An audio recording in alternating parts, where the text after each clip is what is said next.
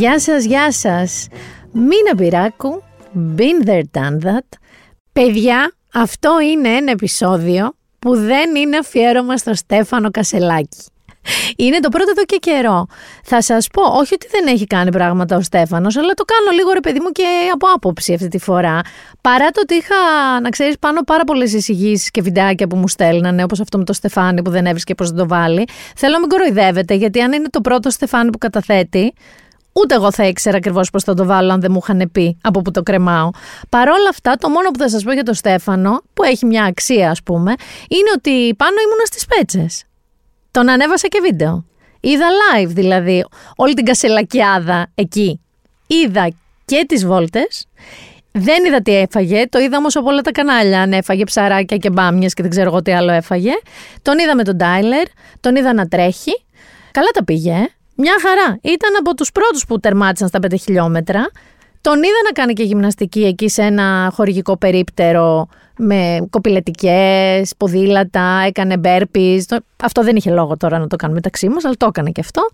Τον είδα να κυκλοφορεί και χωρίς κράνος, θα το πω και αυτό. Έχω και στη συνέχεια κάτι που δεν αφορά τον Στέφανο Κασελάκη, αλλά ο Στέφανος Κασελάκης μέσα στη βδομάδα που πέρασε, παιδιά, άλλαξε τα σορτσάκια που έτρεξε στις πέτσες με γαλότσε στο Βόλο και μετά με κοστούμι στην Κύπρο.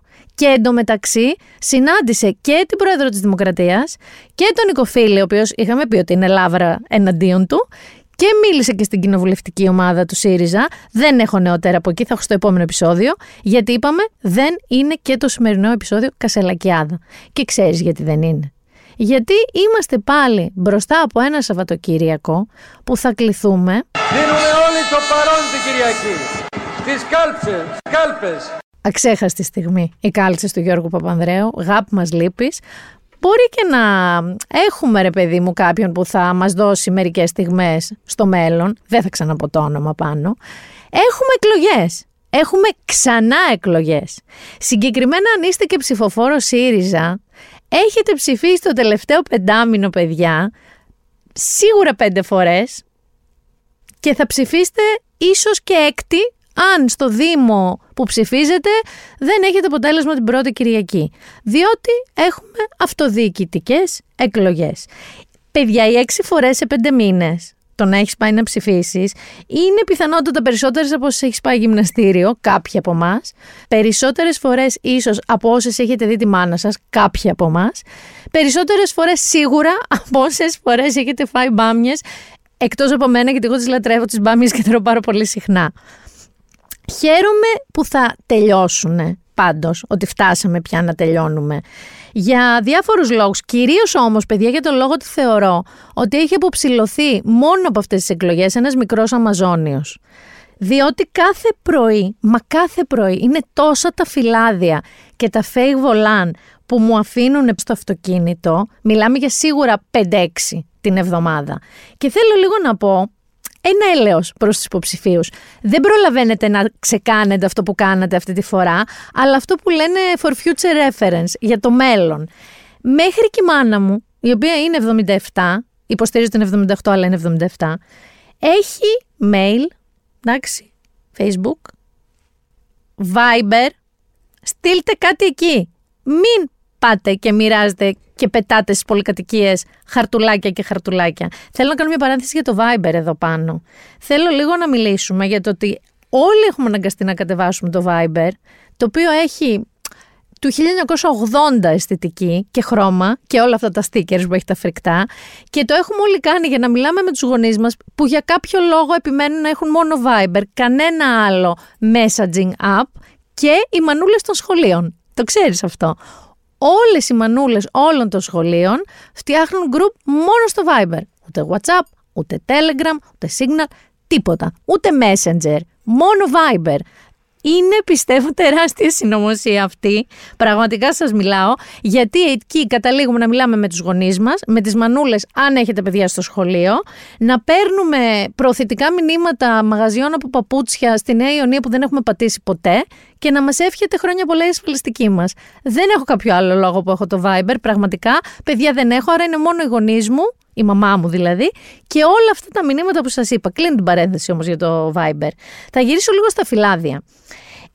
δεν έχω καταλάβει, μάλλον, οι υποψήφοι, ότι όχι απλά, ρε παιδί μου, αυτά τα φυλάδια δεν επιτελούν το σκοπό για τον οποίο τα δίνετε και τα μοιράζετε και τα αφήνετε, ο οποίος φαντάζομαι ότι είναι να κοιτάξεις το φυλάδιο και να πεις «Α, Μίνα Μπυράκου βλέπω βάζει υποψήφια στο Δήμο Νέας Μύρνης και έχει από πίσω 17 τικ με τις θέσεις της και λέει τι δουλειά κάνει και λέει, όχι, δεν κάνουμε αυτό. Δεν θέλω να σας στεναχωρέσω. Ξέρετε τι κάνουμε? Ειδικά αν τυχόν έχει βρέξει και έχει κολλήσει το παρμπρίσμα στο φυλάδιό σας, σας βρίζουμε. Σας βρίζουμε πάρα πολύ άσχημα.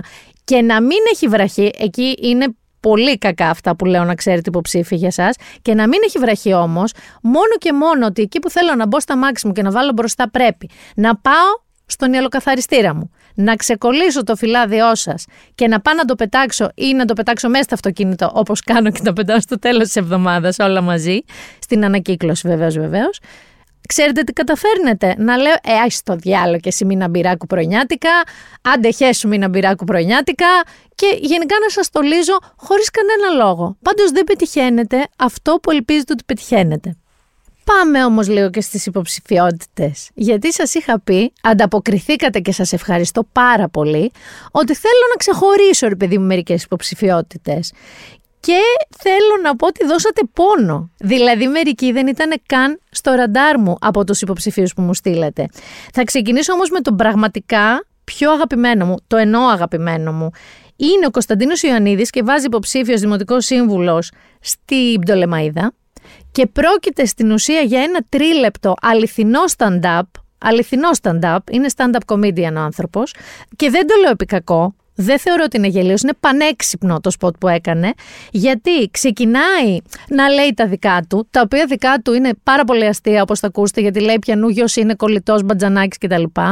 Και ακούγεται, αυτό που θα ακούτε είναι θεωρητικά η φωνή του σκηνοθέτη και του βοηθού σκηνοθέτη που τον διορθώνουν όλη την ώρα, με αποτέλεσμα να αλλάζει κάθε 3 και λίγο το ύφος του σποτ, διακομωδώντας έτσι όλα τα κλισέ που ακούμε στους δημοτικούς συμβούλους, όλα τα κλισέ στην εικόνα των δημοτικών συμβούλων, γιατί κάποια στιγμή του αλλάζουν το πουκάμισο, του βάζουν ένα σακάκι. Σε ένα σημείο που θα ακούσετε Ζέπελιν κάτω, είναι ένα τσιουάου απέθανα που το ζωάκι του είναι μια σταλιά και το λέει Ζέπελιν. Θέλω να ακούσετε λοιπόν τον Κωνσταντίνο Ιωαννίδη και να τον ψηφίσετε, γιατί είναι ευφύης, έχει χιούμορ, έχει ενσυναίσθηση του τι είναι γελίο και τι όχι, και επίσης έχει και επίγνωση του πού είναι καλός και πού δεν είναι καλός.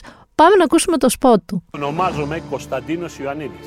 Είμαι γιος του Χρήστου και της Μαρίας Ιωαννίδη και σύζυγος της Δέσποινας Κωνσταντινίδη.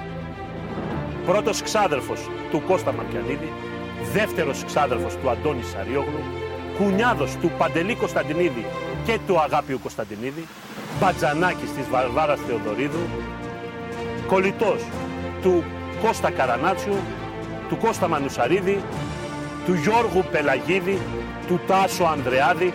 Συγγνώμη, χρειάζεται τώρα να τα πω όλα αυτά? Εννοείται, μα πώς νομίζεις ότι ψηφίζει ο κόσμος? Το ξάδερφο, τον Μπατζανάκη, τον κουμπάρο, και τα πήγαινες καλά. Έλα, συνεχίζουμε. Γεννήθηκα στην πόλη της Πτολεμαΐδας, με Κεσαρική, στις 6 και 4 το απόγευμα, πριν από 44 χρόνια. Από τότε ζω. Και εργάζομαι ως εργαστηριούχος φυσικοθεραπευτής, αυτοδημιούργητος, και έχω αυτοδημιουργηθεί. Πάντοτε με ενδιαφέρει η ενασχόληση με τα κοινά και έτσι, με μεγάλη χαρά και τιμή, αποδέχθηκα την πρόταση του Παναγιώτη Πλακετά να κατέβω ως υποψήφιος δημοτικός σύμβουλος με την Ενωμένη Εορδαία. Όπα, κάτι δεν μ' αρέσει. Τι? Και αυτό το πουκάμισο που το βρήκε? Η γυναίκα μου το έδωσε. Φτιάξτε το, παιδιά! Κάτσε, σιγά, μη, πονάω, μη, θα μου σκίσει το πιτάδικο, κάτσε, θα με σκοπάσει η γυναίκα μου, ρε παιδιά! Παράλληλα με την εργασία μου, εδώ και αρκετά χρόνια, ασχολούμαι με την τέχνη του θεάτρου ως σκηνοθέτης και ηθοποιός. Γι' αυτό και πιστεύω πως ο πολιτισμός είναι ο τομέας στον οποίο μπορώ να προσφέρω. Τι είναι αυτά που λες? Και γιατί τα λες τόσο κατανοητά? Για να καταλάβει ο κόσμος. Πρώτη φορά βάζει υποψήφιος. Ναι. Πρέπει οπωσδήποτε να πεις τις λέξεις όραμα για το μέλλον των παιδιών μου, ο τόπος μου, απολιγνητοποίηση, μετάβαση και τέτοια. Εγώ για τον πολιτισμό ξέρω. Δεν ξέρω για τη μετάβαση. Γιατί οι άλλοι ξέρουν. δώστε του κείμενο. Μέσα σε ένα εναλλασσόμενο δυστοπικό τοπίο που καθορίζει το μέλλον των παιδιών μας, η εποχή της μεταλλιγνητικής μετάβασης αναζητά ένα όραμα που θα δώσει πνοή στον τόπο, μέσα από καινοτόμες δράσεις και ανθρωποκεντρικές παρεμβάσεις για μια πόλη με απαράμιλη ποιότητα ζωής και ευκαιρίες για ένα αειφόρο και βιώσιμο παραγωγικό μοντέλο. Ούτε εγώ κατάλαβα τι είπα. Αυτό θέλω. Έλα, καρδούλα. Έλα, Ζέπελιν. Κατέβα. Ο άλλος υποψήφιος που με έχει ενθουσιάσει και είναι ένα τόσο δασποτάκι στο TikTok είναι ο Βαγγέλης Χατζηδάκης. Αυτός είναι υποψήφιος περιφερειακός σύμβουλος στο Ηράκλειο και έχει κάνει ένα υποδειγματικό TikTok πάναπλο, πολύ φτηνό στην παραγωγή του, με έμφαση στη λέξη δίπλα. Λέει δίπλα στον άνθρωπο, θα ακούσετε τώρα δίπλα από εδώ, δίπλα από εκεί, και εμφανίζεται σαν creepy guy, τρομακτικός, δίπλα σε έναν άνθρωπο, δίπλα σε ένα σκύλο, δίπλα σε μια γλάστρα, δίπλα σε έναν κύριο που παίζει κορντεόν, και κάποια στιγμή που λέει ένας σκέτο δίπλα δείχνει μια δίπλα, ένα γλυκό δίπλα. Και έχει πλάκα και το τέλος του βίντεο. Πάμε να τον ακούσουμε. Ψηφίζουμε Βαγγέλη Χατζηδάκη γιατί είναι δίπλα στον άνθρωπο, δίπλα στα ζώα, δίπλα στη φύση, δίπλα στις τέχνες, δίπλα στον εργαζόμενο, δίπλα στις μικρές επιχειρήσεις, δίπλα. Βαγγέλης Χατζηδάκης, υποψήφιος περιφερειακός σύμβουλος στην Περιφερειακή Ενότητα Ηρακλείου. Δηλαδή, μπορείτε να τον ψηφίσετε από όλο τον νομό. Άρα, αφήστε δικαιολογίες τύπου «Α, εγώ ψηφίζω στο χωριό». Ψηφίστε τον. Αυτό είναι ένα σωστό πολιτικό TikTok που πιθανότατα, εικάζω εγώ τώρα, ότι δεν έχει από πίσω τις επικοινωνιακές ομάδες ούτε του κύριου Μητσοτάκη, ούτε του κύριου Κασελάκη. Να, είχα πει δεν θα πω Κασελάκης και το ξανά είπα τώρα, εσείς με αναγκάσατε. Πάμε τώρα και στον αντίποδα όμως. Γιατί όσο καλό ήταν ο δίπλας που λέω εγώ, το βιντεάκι του TikTok του υποψηφίου αυτού του Βαγγέλη Χατζηδάκη, άλλο τόσο κακό είναι το TikTok το οποίο έκανε ο κύριος Γιώργος Βουλγαράκης από τα παλιά, ο οποίος κατεβαίνει με το συνδυασμό του Κώστα Μπακογιάννη, και δυστυχώς γι' αυτόν το έμαθα με ένα πολύ λάθος TikTok. Αυτό που θα ακούστε είναι καταρχάς είναι λίγο boomer humor. Συγγνώμη κύριε Βουλγαράκη. Το πρόβλημα όμως δεν είναι στο humor. Το πρόβλημα είναι στο τι λέει και με τι κάνει humor. Διότι είναι πάνω καβάλα σε μία μηχανή, χωρίς κράνος, με το κράνος περασμένο στο χέρι, και εκεί που φαντάζεσαι ότι θα το πάει λίγο με τον κόκ, θα πει ότι τα κράνη σώζουν ζωές. Όχι, ακούστε τι λέει. Μου λένε γιατί δεν φοράς κράνος. Εγώ παιδιά, να το κράνος. Δεν προλαβαίνω. Βάλε. Έχω και ένα πρόβλημα με τα μαλλιά μου. Μου λένε, καλά, εσύ καράφλα, είτε εδώ στο κράνος. Ακούστε, ο Δήμος έχει κάνει και κοινωνικά κομμωτήρια. Συνεπώς, ο καθένας θέλει να εξυπηρετηθεί. Θα μου πείτε, Γιώργο, για 5 ευρώ, για 5, για 3, για 2, για όσο είναι υποχρέωση του Δήμου. Αυτό κάνουμε και σας προτείνω να το δείτε. Έκανε πλάκα με το ότι δεν χρειάζεται να φοράει κράνος γιατί δεν έχει μαλλιά. Γιατί ως γνωστόν, όσοι φοράμε κράνος πάνω σε μηχανές, το κάνουμε για τα μαλλιά μας. Όχι για να μην ανοίξει σαν καρπούζι το κεφάλι μας μόλις πέσει κάτω. Και προσπαθεί να διαφημίσει τα κοινωνικά κομμωτήρια του Δήμου. Δηλαδή που πας αν δεν έχεις λεφτά και μπορείς και με 1 ευρώ και με κανένα ευρώ και με 2 ευρώ να κάνεις το κούρεμά σου. Και για να κάνει αυτό πήγε μέσω Λαμίας που λέμε και αποφάσισε να πει στους ανθρώπους εκεί έξω στους ελληνικούς δρόμους να καβαλάνε μηχανάκια χωρίς κράνος. Κύριε Βουλγαράκη, αλήθεια, γιατί? Δηλαδή, πού στον πλανήτη φαντάζεστε εσείς ότι αυτό θα πήγαινε καλά? Πού φαντάζεστε ότι μπορεί να το εισέπραταν ως χιούμορ και να λέγανε καλά, Ο Γιώργος Βουλγαράκης έκανε ένα TikTok ξεκαρδιστικό. Σου λέει να μην φοράς κράνος άμα είσαι φαλακρός, Χα. Δεν πήγε έτσι, ούτε καν στην Ελλάδα που είμαστε λίγο παραδοσιακοί στον μπαμπάδικο που λέω εγώ χιούμορ. Φυσικά. Έγινε χάος, χαμός, διαμαρτυρίες, το κατέβασε, προφανέστατα. Εγώ το βρήκα από κάποιον ο οποίος το είχε σώσει και το είχε βάλει στο Twitter, συγγνώμη Ήλον, δεν μπορώ να το λέω X, στο Twitter, και έκατσε στα αυγά του, εικάζω εγώ τώρα, σε μια γωνίτσα σκοτεινή, να περιμένει σχεδόν τιμωρία, να δει αν θα βγει. Μαζί με τον κύριο Μπακογιάννη, ο οποίος λένε ότι θα βγει από την πρώτη Κυριακή, όπως και κάποια άλλα έχουμε σιγουράκια. Νομίζω ότι θα βγει σίγουρα ο Δήμαρχος Γλυφάδας, ο κύριος Γιώργος Παπα-Νικολάου, και θα βγει και με πάρα πολύ μεγάλο ποσοστό. Έχει κάνει τρελή δουλειά βασικά, γι' αυτό βγαίνει ο άνθρωπος συνέχεια. Δεν νομίζω ο Αντρέας Παχατουρίδης να μην βγει στο Περιστέρι. Νομίζω εκλέγεται παιδί από το 2000, 2002, κάτι τέτοιο. Είναι ο αιώνιος Δήμαρχος Περιστερίου. Αυτός θα πει πότε θα φύγει. Όχι ψηφοφόροι, γιατί οι ψηφοφόροι του λένε κάθε εκλογές να μείνει. Λένε επίσης ότι και ο Νικ Χάρντ θα βγει με την πρώτη Κυριακή, συμπληρώνοντας το ποσοστό που χρειάζεται. Λοιπόν, ο Νίκος Χαρδαλιάς θα βγει για έναν απλό λόγο, παιδιά. Διότι έχει πολύ κακούς προκάτοχους. Είναι αυτό που λένε πόσο χειρότερα να τα κάνει. Και έχει δώσει όμως και καλά δείγματα ο ίδιος επί COVID. Έχει δείξει τουλάχιστον ότι το παλεύει. Έχει όντως σηκωμένα μανίκια, όχι για τις ανάγκες του σποτ. Και ότι είναι doer. Αυτό είναι το προφίλ που έχει φτιάξει. Και επίσης έχει και μία, θα το πω, ταπεινή μαγιά. Δεν ξέρω αν σου βγάζει αυτό νόημα. Έχει μία λαϊκή μαγιά, δηλαδή ότι είναι ο λόγος του ξύγα και τέτοια, χωρίς να είναι τραμπουκίστικη αυτή η μαγιά, γιατί θα πάμε και εκεί.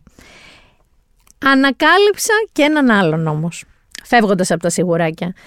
Είναι φετίχ, παιδιά, αυτός για μένα. Είναι ο Ιωάννης Ανδρεάδης. Είναι στην Καλαμαριά υποψήφιος δημοτικός σύμβουλος. Θα σταθώ στην καρδαρόμπα του, που πιστεύω ότι θα έκανε το Λάκη Γαβαλά να μασίσει το καπέλο του. Γιατί μιλάμε τώρα full Gucci, Balenciaga, τα καλύτερα, και κεντρικό στυλ. Περίεργο στυλ, δεν το λέει συμβατικό. Θέλει να κάνει λίγο την Καλαμαριά, συγκεκριμένα την Αρετσού, Μύκονο. Έκανε εκεί ένα beach club, ένα beach bar κτλ. Βέβαια, εγώ αν θυμάμαι καλά, και ρωτάω και φίλους καλαμαριώτες, κολυμπάτες στην Αρετσού? Γιατί νομίζω ότι η Αρετσού είναι λίγο φάση σαν το Θερμαϊκό. Δηλαδή, νομίζω ότι κολυμπούσαν εκεί στα 70s, αλλά στα 70s κολυμπούσαν και στη Φερατίδα. Καταλαβαίνεις, μπορεί και στο Πέραμα. Δεν νομίζω ότι κολυμπάει ο κόσμος, δεν νομίζω ότι έχει καμιά γαλάζια σημαία.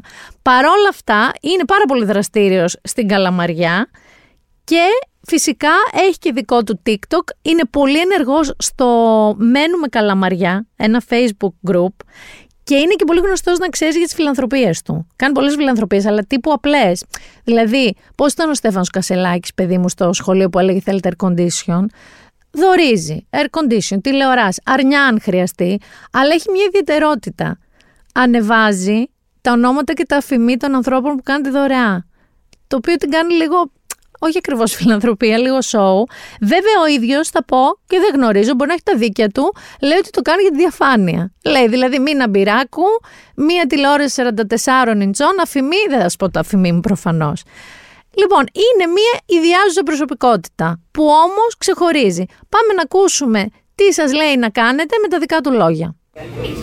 Φίλε Καλαμαριώτη, φίλε Καλαμαριώτης, πριν ψηφίσεις στις δημοτικές εκλογές, κάτσε και ψάξει πόσα ένσημα ζωής έχει ο κάθε υποψήφιος πριν ασχοληθεί με τα κοινά. Αμέσως μετά ψηφίζεις Ανδρεάδη Μονοκούκη, γιατί είναι ο μόνος που βγήκε από το καβούκι και έχει 56 χρόνια ασφάλισης. Πάμε γερά με τη νίκη. Μονοκούκη, γιατί βγήκε από το καβούκι. Αυτόν και πολλούς ακόμα που αξίζει πάρα πολύ τον κόπο, θέλω να μπείτε και να τους δείτε στο One Man, γιατί κάνανε αυτή την συλλογή πολύ ειδικών υποψηφίων, μεταξύ παιδιά των οποίων ξεχωρίζω, βλέπω έχουν βάλει και το δικό μου αυτόν που σου λέω με το σποτάκι το καταπληκτικό στην Πτολεμαΐδα. Έχει έναν κύριο Μητράκα, ο οποίος πήγε σε γραφείο τελετών, σταυρό στο Μητράκα, κάπως έτσι. Έχει έναν κύριο ο οποίος είναι ο Απόστολος Κυριάκου, ο οποίος έχει σταθεί στο δρόμο, σταματάνε κάτι Γερμανοί, τους μιλάει στα γερμανικά και τους λέει να φορέσουν τη ζώνη τους. Όχι στον κύριο Βουλγαράκη που τους λέει βγάλετε το κράνος. Έχουμε έναν άλλον ο οποίος έχει κάνει σαν το Φουτουράμα, με άβατα ζόλο, το σπότ του. Έναν αγαπημένο μου που έχει σταθεί σε μια προκυμαία με γλάρους και κάνει όλο στιχάκια, ρημάκια κτλ. Έναν άλλον, τον κύριο Σπιθουράκη, ο οποίος έχει βάλει ένα μικρό απόσπασμα από τον Κωνσταντίνου και Ελένης και κάνει ένα λογοπαίγνιο με το όνομά του. Έναν καταπληκτικό κύριο, τον κύριο Στέλιο Ζαχαρίου, ο οποίος, παιδιά, απλά κουρεύει τον κήπο του πρώτη φορά στα χρονικά και η γυναίκα του εμφανίζεται και λέει πόσο καταπληκτικό είναι που πρώτη φορά καθάρισε τον κήπο τους. Έχει και τον δίπλα μου. Έχει ένα φανταστικό φιλόλογο, ο οποίος κατεβαίνει κιόλας με το συνδυασμό του Νίκου Χαρδαλιά και εξηγεί τι είναι η Αγχήνους Μνήμη. Για ποιο λόγο όμως? Για να συνδυάσετε το ζήτα που είναι το δικό του όνομα, έτσι ξεκινάει το δικό του όνομα, από ζήτα, ότι είναι το μόνο που υπάρχει μέσα στο ψηφοδέλτιο. Οπότε ψάξτε το ζήτα το καλό, αυτό λέει. Φιλόλογος γάρ, γιατί να μην σας μάθει και κάτι. Και έχω και έναν αγαπημένο μου ορθοπαιδικό, ο οποίος για να προωθήσει το όνομά του έχει μια ασθενή. Μπορεί να είναι και φίλη του, μπορεί να είναι και ασθενής όντως και να την έπεισε. Και την πονάει όμως της και της λέει: άκου τι θα κάνεις. Θα σηκώσεις ψηλά το χέρι σου, θα το κατεβάσεις και της έχει δώσει ένα στυλό και έχει καρφώσει τον τοίχο το ψηφοδέλτιο και θα σταυρώσεις κάτω-κάτω και λέει το όνομά του. Λοιπόν, δεν έχει τελειωμό. Θέλω πάρα πολύ να το δείτε, αξίζει τον κόπο αυτό το άρθρο του One Man. Βγήκε εχτες, ψάξτε το, μπορεί να σας φωτίσει και λίγο στο τι να ψηφίσετε ή τι όχι. Να πάμε όμως και σε αυτό που όλοι περιμέναμε, γιατί ανέφερα πριν για τον κύριο Νικό Χαρδαλιά ότι έχει μία μαγιά ταπεινή, δεν είναι επιθετική η δική του μαγιά. Έχουμε όμως ρε εσύ πάνω και κάποιον ο οποίος δεν τη λες ταπεινή τη μαγιά του. Φυσικά θα πάω στον Αχίλλεα Μπέο, αλλά πριν πάω στον Αχίλλεα Μπέο, θέλω να βάλουμε την κατάλληλη μουσική υπόκρουση. Του άντρα του όλα βάρη, μην του μιλάτε το πρωί, μην του μιλάτε το πρωί, του άντρα του όλα βάρη. Πες και αν το χόρευαν τα ακούγε τώρα έτσι να ρίχνε τη γύρα του που πίνει το ούζο ανέρωτο και τον καφέ του σκέτο, όπως λέει ο Γιάννης Ντουνιάς. Τι έκανε θα μου πείτε, τι άλλο έκανε? Είχαμε λοιπόν ένα, θα το πω τσαμπουκά, με ένα πολίτη πλημμυροπαθή σε ένα σημείο έξω από το Βόλο που πήγε να μπαζώσει ένα ρέμα, διαμαρτυρόντουσαν οι κάτοικοι, άρχισαν έτσι να λογοφέρνουν, τον έβρισε ο πολίτης και εκεί που απομακρυνόταν ο Αχιλλέας Μπέος, γυρίζει Μπέος μενόμενος και του τραβάει μια ωραία σφαλιάρα. Φυσικά όλο αυτό καταγράφεται, βιντεοσκοπείται, τι τα έχουμε τα κινητά και πάμε να ακούσουμε με μπιπ. Δεν μπορώ να σας αφήσω τόσες βρυσιές ούτε καν σε podcast.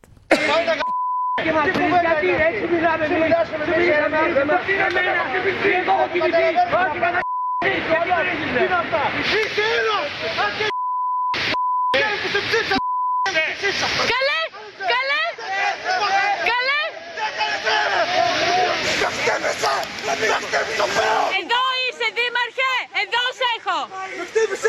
Εδώ σε έχω δήμαρχε! Εδώ σε έχω! Να χτυπάς το παιδί! Εδώ σε έχω! Εδώ σε έχω δήμαρχε! Εδώ! Πάρτε τους μέσα τώρα παρομήνυση! Εμείς παρομήνυση! Παρεμπόδιση δημοσιογράφηση! Συλλάβετε τους! Γιατί δεν καθόμαστε! Τώρα παρεμπόδιση δημοσιογράφηση! Όποιος παρεμποδίσει το έργο θα πάει μέσα! Να πει μέσα μαζί μας! Που έχεις μακρύ χέρι! Που έχεις μακρύ χέρι να πει μέσα! Εσύ που βρίζεις όποιον άλλο που θα πας! Κομψοτέχνημα. Μετά μου ζήτησε συγγνώμη. Όχι ο Μπέος, το παιδί που τον έβρισε και φύγει σφαλιάρα.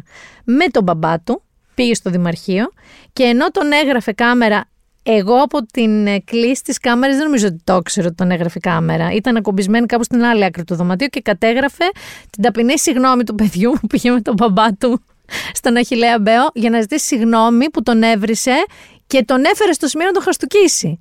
Πάμε να ακούσουμε λίγο και αυτή τη συγγνώμη. Το αίμα σου μέσα κυλάει και έχεις ελέγχεια. Αλλά και εγώ είμαι δήμαρχος, είμαι 64 χρονών, εγώ είμαι πατέρας 5 παιδιών. Και σε ρωτάω τώρα που έχεις ηρεμήσει. Η πρόθεσή μου δεν ήταν ούτε να πας αυτόφορο, ούτε να σου ρίξω χαστούκι. Αλλά όταν θα φτάσεις στην ηλικία μου και έρθει κάποιος στην ηλικία σου και σου πιάνει και όλα αυτά, θα δεις πώς θα αντιδράσεις. Και όταν αυτό που κάνω δεν έχω συμφέρον. Το κάνω για εσάς. Δεν θα το κάνω λάθος, αλλά για εσάς ήμουν εκεί από το πρωί. Δεν το λέω, εγώ έκασα την ανάγκη, εγώ λέω του Δήμαρχου. Αυτό, αλλά δεν είναι τρόπος αυτός που κάνετε. Εμείς είμαστε δημόσιοι. Ναι, αλλά δεν είναι, δηλαδή τι. Ο γνώμος μας καταγγείλεται της περιφέρειας. Και τραβούσατε, τι τραβάτε. Δεν πάση περιπτώσει. Δεν είμαι εγώ. Τέλος πάντων. Πόσο χρόνο είσαι? 26. Λοιπόν, έχεις δικαίωμα να κάνεις και άλλα λάθη, αλλά είναι σημαντικό που το αναγνωρίζεις. Ζήτε συγγνώμη του Δήμαρχου. Δεν θέλω συγγνώμη, δεν είμαι παπάς να σε συγχωρέσω.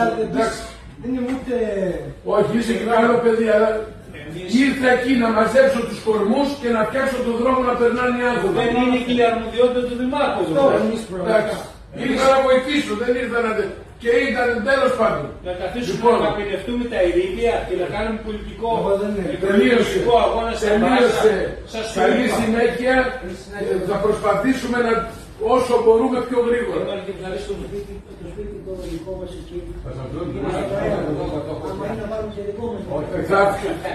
Κάντε υπομονή. Ο Βόρος είναι. Θα προσπαθήσω.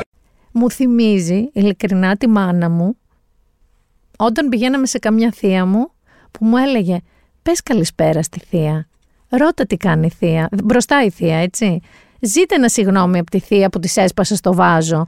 Πώς γίνεται τώρα να έχεις φάει από τον βασικό άρχοντα του τόπου, τον τοπικό άρχοντα, τη σφαλιάρα σου, ενώ βριζόσασταν, δεν σου λέω ότι μίλησε ωραία ο πιτσιρικάς, αλλά βριζόντουσαν μεταξύ τους.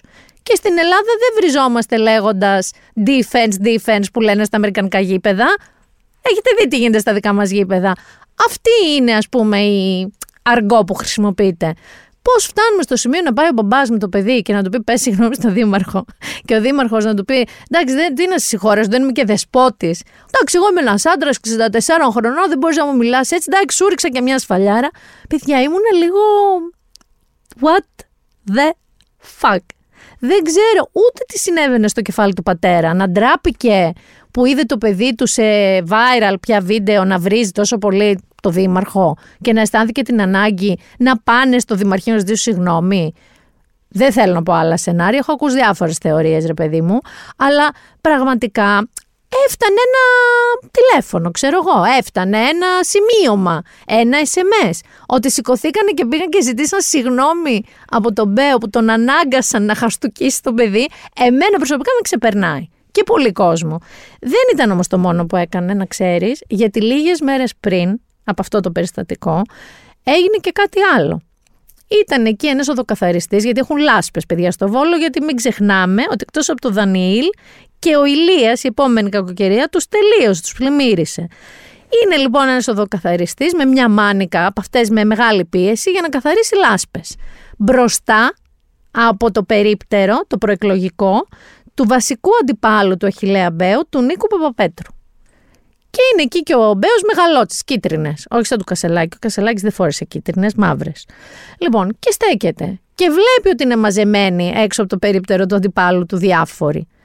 Και πάει σαν τη σουπιά, αν δείτε το βίντεο, κάτι λέει στον οδοκαθαριστή. Κάνει ότι παίρνει λίγο τη μάνικα, την παίρνει για 3 δευτερόλεπτα, τη γυρνάει προς το μέρος τους, βρέχει ένα δικηγόρο, τον κύριο Ταταριώτη, τον κάνει λούτσα και το κινητό του και όλα. Ακούγεται μια κυρία που φωνάζει, σας καταγράψαμε, και μετά φεύγει. Δεν θα σας το βάλω το ηχητικό γιατί έχει πολύ βασερία από τη μάνικα και από τα μηχανάκια που περνάνε.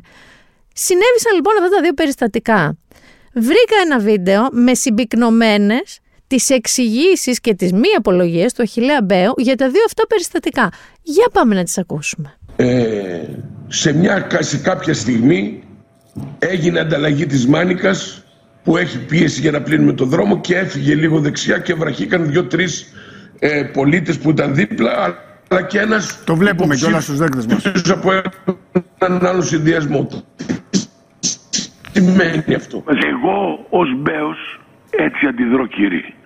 Και μεγάλωσα στη ζωή μου ότι οι άντρες έρχονται σε διαπληκτισμό, φωνάζουν, βρίζονται και μετά όποιος έχει άδικο ζητάει συγγνώμη. Οι διαφορές λύνονται με τα χέρια, ας πούμε, αυτή είναι η λογική. Εσείς λύστετες με καλτσόν, ξέρω εγώ. Ψάρχοντας της πόλης. Δεν είναι τώρα θέμα παλαιών αρχών. Εντάξει, δήμαρχε μου, εσείς αν το τραβάτε μία... Συγγνώμη. Ένας άντρας, έτσι. Μα όλοι άντρες είμαστε, μισό λεπτό. Και εν πάση περιπτώσει, εσείς που κόπτεστε, δεν το κατάλαβα. Έτσι μάθαμε εμείς εκείνα τα χρόνια. Εσείς κύριε δήμαρχε... Τι να κάνουμε τώρα, να γίνουμε λουλούδες. Κύριε δήμαρχε... Τι να δούμε τώρα. Τι θέλετε, να γίνει λουλού ο Αχιλλέας ο Μπέος. Τι θέλετε, να αλύσει τις διαφορές του με καλσόν, όπως είπε στους δημοσιογράφους. Παιδιά, να σας πω κάτι. Η λέξη κλειδί και η φράση κλειδί σε όσα είπε είναι ότι εγώ έτσι έχω μεγαλώσει, έτσι λύνω τις διαφορές μου, τι να γίνω λουλού. Δηλαδή, ακριβώς αυτό το πράγμα είναι. Έτσι έχει μεγαλώσει, αυτός είναι. Και θέλω να σας πω ότι και εσείς, σαν δημότες του Βόλου, εάν κάτσετε με αυτό το δάσκαλο, τέτοια γράμματα θα μάθετε. Και... όλη αυτή η ματσίλα που ακούσαμε, μη σκίσουμε κανένα καλσόν. Τι θέλετε τώρα να κρίνω αυτά που είπε ο Αχιλλέας Μπέος? Ξέρω εγώ, δεν ξέρω. Πάνω εσύ δέρνεσαι ή είσαι καμιά λουλού? Με το σεις και με το σας. Ελπίζω να δέρνεσαι, γιατί είπε ότι οι άντρες έτσι κάνουν. Οι άντρες συγκεκριμένα. Δεν έχεις δει catfight Αχιλλέα Μπέο για να δεις τι γίνεται. Τώρα μην τρελαθούμε, αλήθεια. Είναι σαν αυτό της Νανάς Παλετσάκη, η οποία πιστεύω ότι τα τσουτσούρωνε full. Διότι πιο παλιά σκοπής σε αρσενικό μπορείς να βρεις, ξέρω, μόνο την εποχή του Κρομανιών, του Νεάντερταλ. Είναι ο ορισμός αυτού που φαντασιώνει την Νανά Παλετσάκη. Άντρας με το χέρι στο τραπέζι και όχι λουλού. Όμως, hold my beer λίγο. Θα λέγαμε ότι κάτι τέτοια περιστατικά, τι θα κάνανε ρε Σιπάνο, θα οδηγούσανε σε μια πανολεθρία του Αχιλλέα Μπέου στην κάλπη.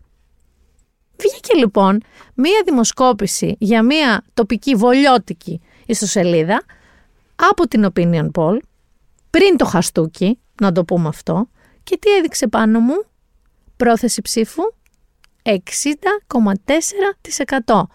Θες μετά το χαστούκι να πήγε 60,1%, γιατί πιο κάτω δεν πήγε, γιατί δεν είναι ότι ήταν άλλος δήμαρχος και σε μια κακιά στιγμή έριξε ένα χαστούκι, ούτε καν. Σας το είπα, εγώ έτσι έχω μεγαλώσει και το έχουμε δει και το ξέρουμε.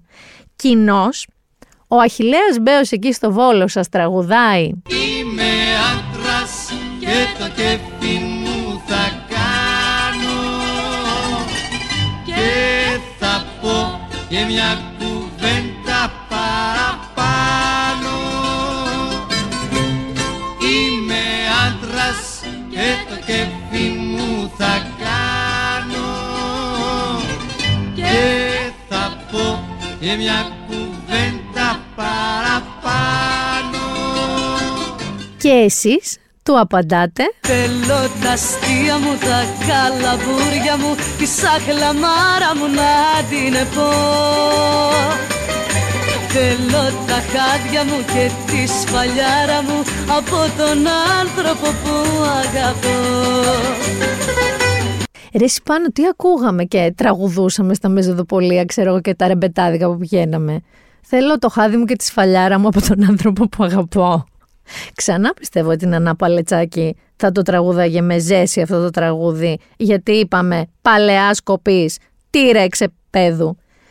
Πριν συνεχίσω, γιατί αυτή η κατάληξη για τις δημοτικές εκλογές, ο Αχιλλέας Μπέος, που είναι μια extreme εκδοχή, είναι μόνο για να σας πω κάτι το οποίο σας έχω ζαλίσει να το λέω, αλλά ψηφίστε πραγματικά αυτόν που πιστεύετε ότι θα κάνει την περιοχή σας καλύτερη και αντίστοιχα και την περιφέρεια. Γιατί όπως έχουμε δει με τον πιο σκληρό τρόπο εδώ και ούτε καν ολόκληρο χρόνο, η περιφέρεια έχει τεράστιο ρόλο και οι δήμοι σε αυτά που έρχονται, και αυτά που έρχονται πάνω μου δεν είναι καλά. Έχουμε δει πια τον πλανήτη να φυλάει, να χαιρετάει τη Νέα Υόρκη, το Χονγκ Κονγκ, μη σας τα ξαναλέω. Χρειαζόμαστε λοιπόν πέραν από το κράτος, το οποίο by the way χρηματοδοτεί σε ένα 70% τους δήμους. Δεν είναι ότι είναι αυτάρκης οικονομικά οι δήμοι, αλλά δεν τους ελέγχει και ποτέ πού τα πάνε αυτά τα λεφτά. Έχουμε και την περιφέρεια μες στη μέση, οπότε είναι αυτό που λένε choose wisely. Όχι τι σας λέει το κόμμα, όχι τι σας λέει ο μπατζανάκης σας και η θιά σας, όχι τι ψηφίζει παραδοσιακά η οικογένειά σας. Ποιος φαίνεται ικανός να κάνει δουλειά ή ποιου το πρόγραμμα δείχνει να ξέρει τι του γίνεται. Έρχεται η Κυριακή και έρχεται και επόμενη, αν δεν σας φτάσει αυτή σε κάποιους δήμους. Εύχομαι να τελειώνουμε, εμείς δεν αντέχω να ψηφίζω, άλλο δεν θέλω καθόλου.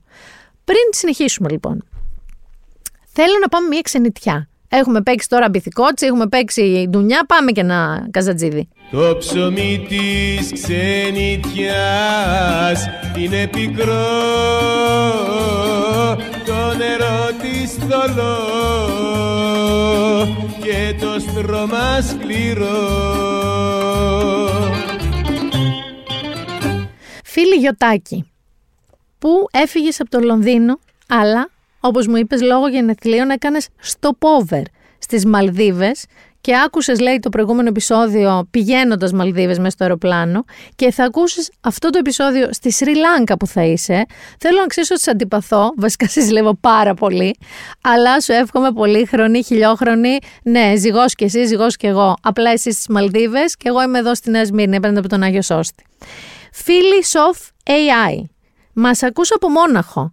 Μου έστειλε λοιπόν πάνω φωτογραφίες από το original, το ορθόδοξο, το τίμιο, το Oktoberfest. Γίνεται της τρελής. Είναι όλες αυτές οι σκηνές και οι τέντες εκεί γεμάτες μπύρες, βούρστ, φραγκφούρτερς κτλ. 2 εβδομάδες. Γίνεται της μουρλής. Μου είπε ότι θα πέρναγα καλά, της είπα ότι έχω μια ήπια αγοραφοβία και λίγο αυτό που είδα με τρέλανε, αλλά εγώ άμα υπάρχει μπύρα και βούρστη είμαι μέσα, να ξέρετε. Έχουμε και δικό μας, το ξέρεις. Έχουμε τώρα αυτό το τρίμερο βέβαια στο αμαξοστάσιο. Άμα θέλετε Oktoberfest αλλά Γκρίχελαντ, είναι στο αμαξοστάσιο τώρα αυτό το τρίμερο που περνάμε. Συνεχίζω, αγαπημένο μου Τζόρτζ. Θα ήθελα φυσικά πάρα πολύ να μεταναστεύσω, όπως μου λες, στο Σαν Ντιέγκο που θα μου άρεσε της Καλιφόρνια, και είμαι σίγουρη, ντροπή σου, ότι θα έβρισκα και ποδήλατο να κυκλοφορώ που θα πάταγαν τα ποδαράκια μου κάτω να μην πέφτω. Απλά υπάρχουν μερικές λεπτομέρειες που πρέπει να κανονίσω, όπως το πού θα ζήσω, πώς θα ζήσω και πώς θα πάρω πράσινη κάρτα, και έχω και μεγαλύτερο πρόβλημα από όλα αυτά, όπως θα το πω στη μάνα μου. Δεν παίζει. Πιστεύω ότι αν πω στη Σάζα μεταναστεύω και δει Αμερική, θα την έχω σαν τη Βλαχοπούλου στην ταινία. Σβήνω, χάνομαι. Φιλή μεγάλο, που δεν είναι ξενιτιά, στη φίλη Βίκη που ακούει το pod μαζί με το σύζυγό της και μετά το συζητάνε. Παιδιά μου, κάνει μεγάλη χαρά και εντύπωση μαζί αυτό. Και να πω και περαστικά στη Μαρία που της ήρθε, λέει, κορονοϊός ακριβώς 1 χρόνο από τότε που πέρασε τον προηγούμενο, τύπου επέτειος. By the way, να σας πω ότι έχει πολύ COVID εκεί έξω, έρχεται και πολύ γρήπη, έρχεται και πολύ RSV, που το λέω RSVP, αυτό το αναπνευστικού, η λίμωξη. Να κάνετε εμβόλιο, άμα θέλετε, εγώ ας πούμε θέλω. Ο Γρηγόρης Πετράκος σίγουρα δεν θέλει, 100%, αλλά μπορεί να θέλει Θεοφανία Παπαθωμά, να ξέρεις, γιατί χωρίζουνε. Για ιδεολογικές διαφορές. Μπορεί να της ήρθε μια τρέλα τώρα, γιατί ο Γρηγόρης Πετράκος είναι κάθετα ενάντια στα εμβόλια, και να ήθελε η γυναίκα να κάνει ένα εμβόλιο και να της είπε όχι. Ή μήπως τσακώθηκαν για τις ταυτότητες. Πιο πιθανό είναι αυτό. Να είπε η Θεοφανία Παπαθωμά, εγώ θα την αλλάξω την ταυτότητά μου, και να της είπε Σατανάς και Αντίχριστος. Εγώ, να ξέρετε, που θα κάνω και εμβόλια και νέες ταυτότητες, ο Αντίχριστος μέσα μου 24/7, σύμφωνα πάντα με αυτές τις θεωρίες. Πάμε και λίγο γήπεδο. Να πάμε γήπεδο, δεν θα πάμε αθλητικά όμως, θα πάμε στα άλλα τα χαΐρια μας, τα καλατραβίστικα. Έχω και εδώ κατάλληλη μουσική υπόκρουση, μέχρι και Μακρόπουλο σας έχω φέρει. Κατεδαφίστε το, τώρα γκρεμίστε το, αυτό το σπίτι δεν αντέχω να υπάρχει. Κατεδαφίστε το, τώρα γκρεμίστε το, κι ύστερα βάλτε μια φωτιά να γίνει στάχτη. Έκλεισε το άκα. Γιατί μπορεί να μας πέσει η οροφή στο κεφάλι. Και που η κυβέρνηση αυτό το ξέρει από το 2020, το 2020. Αλλά δεν πρόλαβε να κάνει κάτι γι' αυτό. Πρόλαβε να αφήσει τους Guns N' Roses να παίξουν με 60.000 κόσμο και άλλες πολλές συναυλίες. Πρόλαβε να γίνουν αγώνες με 60.000 κόσμο. Δεν είχε προλάβει να το κλείσει από το 2020 μέχρι το 2023. Το News 24/7 έχει κάνει ένα πάρα πολύ γρήγορο explainer 90 δευτερολέπτων, για να μην σας τα λέω όλα, που εξηγεί ακριβώς τι έχει παιχτεί με το ΆΚΑ. Για πάμε να τα ακούσουμε. Το ΆΚΑ έκλεισε διότι τα στέγαστρα στο κεντρικό στάδιο και το ποδηλατοδρόμιο δεν ανταποκρίνονται στα επίπεδα στατικής επάρκειας. Το περίφημο στέγαστρο Καλατράβα φέρεται να κόστισε 130 εκατομμύρια ευρώ, όμως κανείς δεν μπορεί να το πει με απόλυτη βεβαιότητα. 1 χρόνο μετά τους αγώνες, γερμανικός οίκος είχε διαπιστώσει κακοτεχνίες στη μεταλλική κατασκευή που δεν έθεταν όμως ζήτημα στατικότητας. Το 2009 εντοπίστηκαν οξυδώσεις και φθορές στη βαφή της κατασκευής. Την περίοδο των μνημονίων, οι εργασίες συντήρησης στο ΟΑΚΑ φαίνονταν πολυτέλεια. Σήμερα μαθαίνουμε ότι το εχειρίδιο συντήρησης του στεγάστρου αγνοείται, κάτι που δεν έχει διαψευστεί. Το κόστος των Ολυμπιακών Αγώνων ήταν ένα από τα αγαπημένα θέματα συζήτησης για τα αίτια της ελληνικής κρίσης. Επικρίθηκε η ίδια η αναγκαιότητα κατασκευής του στεγάστρου και το αποτύπωμα του Καλατράβα στην πόλη. Η κυβέρνηση γνώριζε τα προβλήματα από τα τέλη του 2020. Λίγους μήνες μετά, ο τότε υφυπουργός Αθλητισμού Λευτέρης Αυγενάκης είπε ανοιχτά ότι το στέγαστρο είχε υποστεί σημαντική διάβρωση. Για να κλείσει το στάδιο όμως, χρειάστηκε να περάσουν περίπου 3 χρόνια, κατά τη διάρκεια των οποίων το ΟΑΚΑ φιλοξένησε αγώνες και συναυλίες με 50 και 60.000 θεατές. Η κυβέρνηση λέει σήμερα ότι ξεκινούν έργα συντήρησης συνολικά 57 εκατομμυρίων ευρώ. Περίπου τα μισά χρήματα αφορούν το στέγαστρο. Παραμένει άγνωστο πότε το ΟΑΚΑ θα ανοίξει ξανά για το κοινό. Λοιπόν, και τα ξέραμε, και σημασία δεν δίναμε, και δεν τα φτιάξαμε, και δεν το είπαμε όταν έπρεπε, και χάσαμε και το manual. Αυτό με ξεπερνάει. Αλήθεια σας το λέω, το ότι χάσαμε το manual, εμένα με ξεπερνάει. Το manual συντήρησης της στέγης του ΟΑΚΑ, όχι του πλυντηρίου μου, θα πάω και σε αυτό. Λοιπόν, θέλω να σας πω κάτι πολύ χρήσιμο που ανακάλυψα, γιατί έχω ξεκαρδιστεί, καταλαβαίνετε ότι αυτό με το manual έχει γεννήσει τόσα memes όσα ο Στέφανος Κασελάκης, ίσως και περισσότερα. Βρήκα λοιπόν σε ένα από όλα αυτά κάτι το οποίο σας αφορά. Λοιπόν, έχουμε όλοι κάπου στο σπίτι μαζεμένα manual, πάρα πολλά manual. Έχουμε manual από την ασπρόμαυρη της γιαγιάς μας για κάποιο λόγο, τα οποία κιόλας όταν τα χρειαζόμαστε δεν ξέρουμε και ποτέ που είναι, δεν θυμόμαστε που είναι. Είναι κάπου σε κάποια αποθήκη, μέσα σε κάποια κούτα. Οπότε και που τα μαζεύουμε, δεν το θυμόμαστε όταν το χρειαζόμαστε. Ξέρεις πότε το θυμόμαστε? Όταν έρχεται ένα καινούριο manual στο σπίτι, που πας σαν το ρομπότ και το βάζεις. 10 μέρες μετά, αν το χρειαστείς, δεν θυμάσαι που είναι τα manual.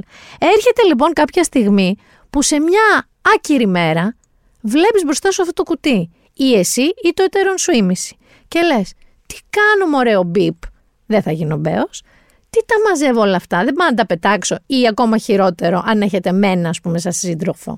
Τι είναι αυτά μωρέ Άρη, τώρα έχουμε πιάσει ας πούμε 2 ράφια της αποθήκης με τις βλακίες που δεν ξέρουμε καν τι τις θέλουμε, από τι είναι, πέτατα.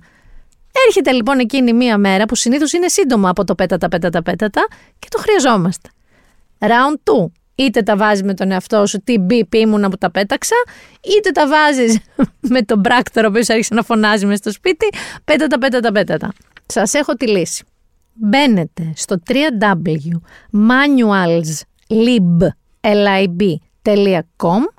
και απλά γράφετε για ποια συσκευή θέλετε manual και τα έχει όλα. Έχω φίλο ο οποίος Twitter, πρέπει να τσεκάρω αν τυχόν αποκλείεται να το βρει, και ότι θα τσέκαρε αν υπάρχει το manual συντήρησης της στέγης Καλατράβα του ΟΑΚΑ. Πάντως, αν ψάχνετε ένα manual, σας το ξαναλέω, manualslib.com. Πες ότι σπάει διάλογο στο πόδι του και τελικά κολλάει το πλυντήριο και δεν κάνει πρόκληση και έχετε πετάξει το manual. Εκεί που σας είπα μπαίνετε. Και ξέρετε ποιο είναι το πρόβλημα τώρα, θα μου πεις αυτό είναι το μόνο, αλλά θα χάσουμε και τους Coldplay και τα λεφτά μας μαζί. Γιατί πραγματικά εγώ το περίμενα από τη Μαντόνα, θυμάσαι που ήταν να φεύγει, είχε αρρωστήσει πάρα πολύ και λένε ότι θα τα κυρώσει όλα και εγώ είχα πάρει για το Μιλάνο τώρα τον Νοέμβριο να πάω να τη δω. Αυτή τη γλίτωσε και γλίτωσα και εγώ τα λεφτά μου. Κοίτα που στους Coldplay θα τη βρω από στέγη. Θα μου πείτε, γιατί δεν τους πάνε αλλού? Θα σας πω. Διότι πρώτον δεν μου έρχεται κάποιο venue που θα χωρέσει με τιμή 60.000 κόσμο. Δεύτερον, το show των Coldplay είναι τύπου Las Vegas, τύπου όλο το Las Vegas, όχι ένα show στο Las Vegas.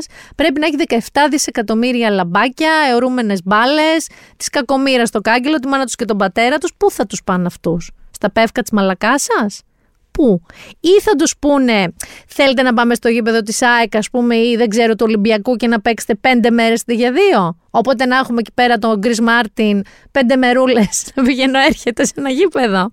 Δεν ξέρω τι θα γίνει και δεν μπορώ να πω ότι είμαι πολύ αισιόδοξη όταν μας πήρε 3 χρόνια να ανακοινώσουμε μια έρευνα που είχε βγει και να πούμε ότι το ΆΚΑ τελικά χρειάζεται συντήρηση, ότι εμείς θα καταφέρουμε μέσα σε λίγους μήνες να διορθώσουμε τα διόρθωτα. Θέλω ένα λεπτό να σταθούμε στον Καλατράβα.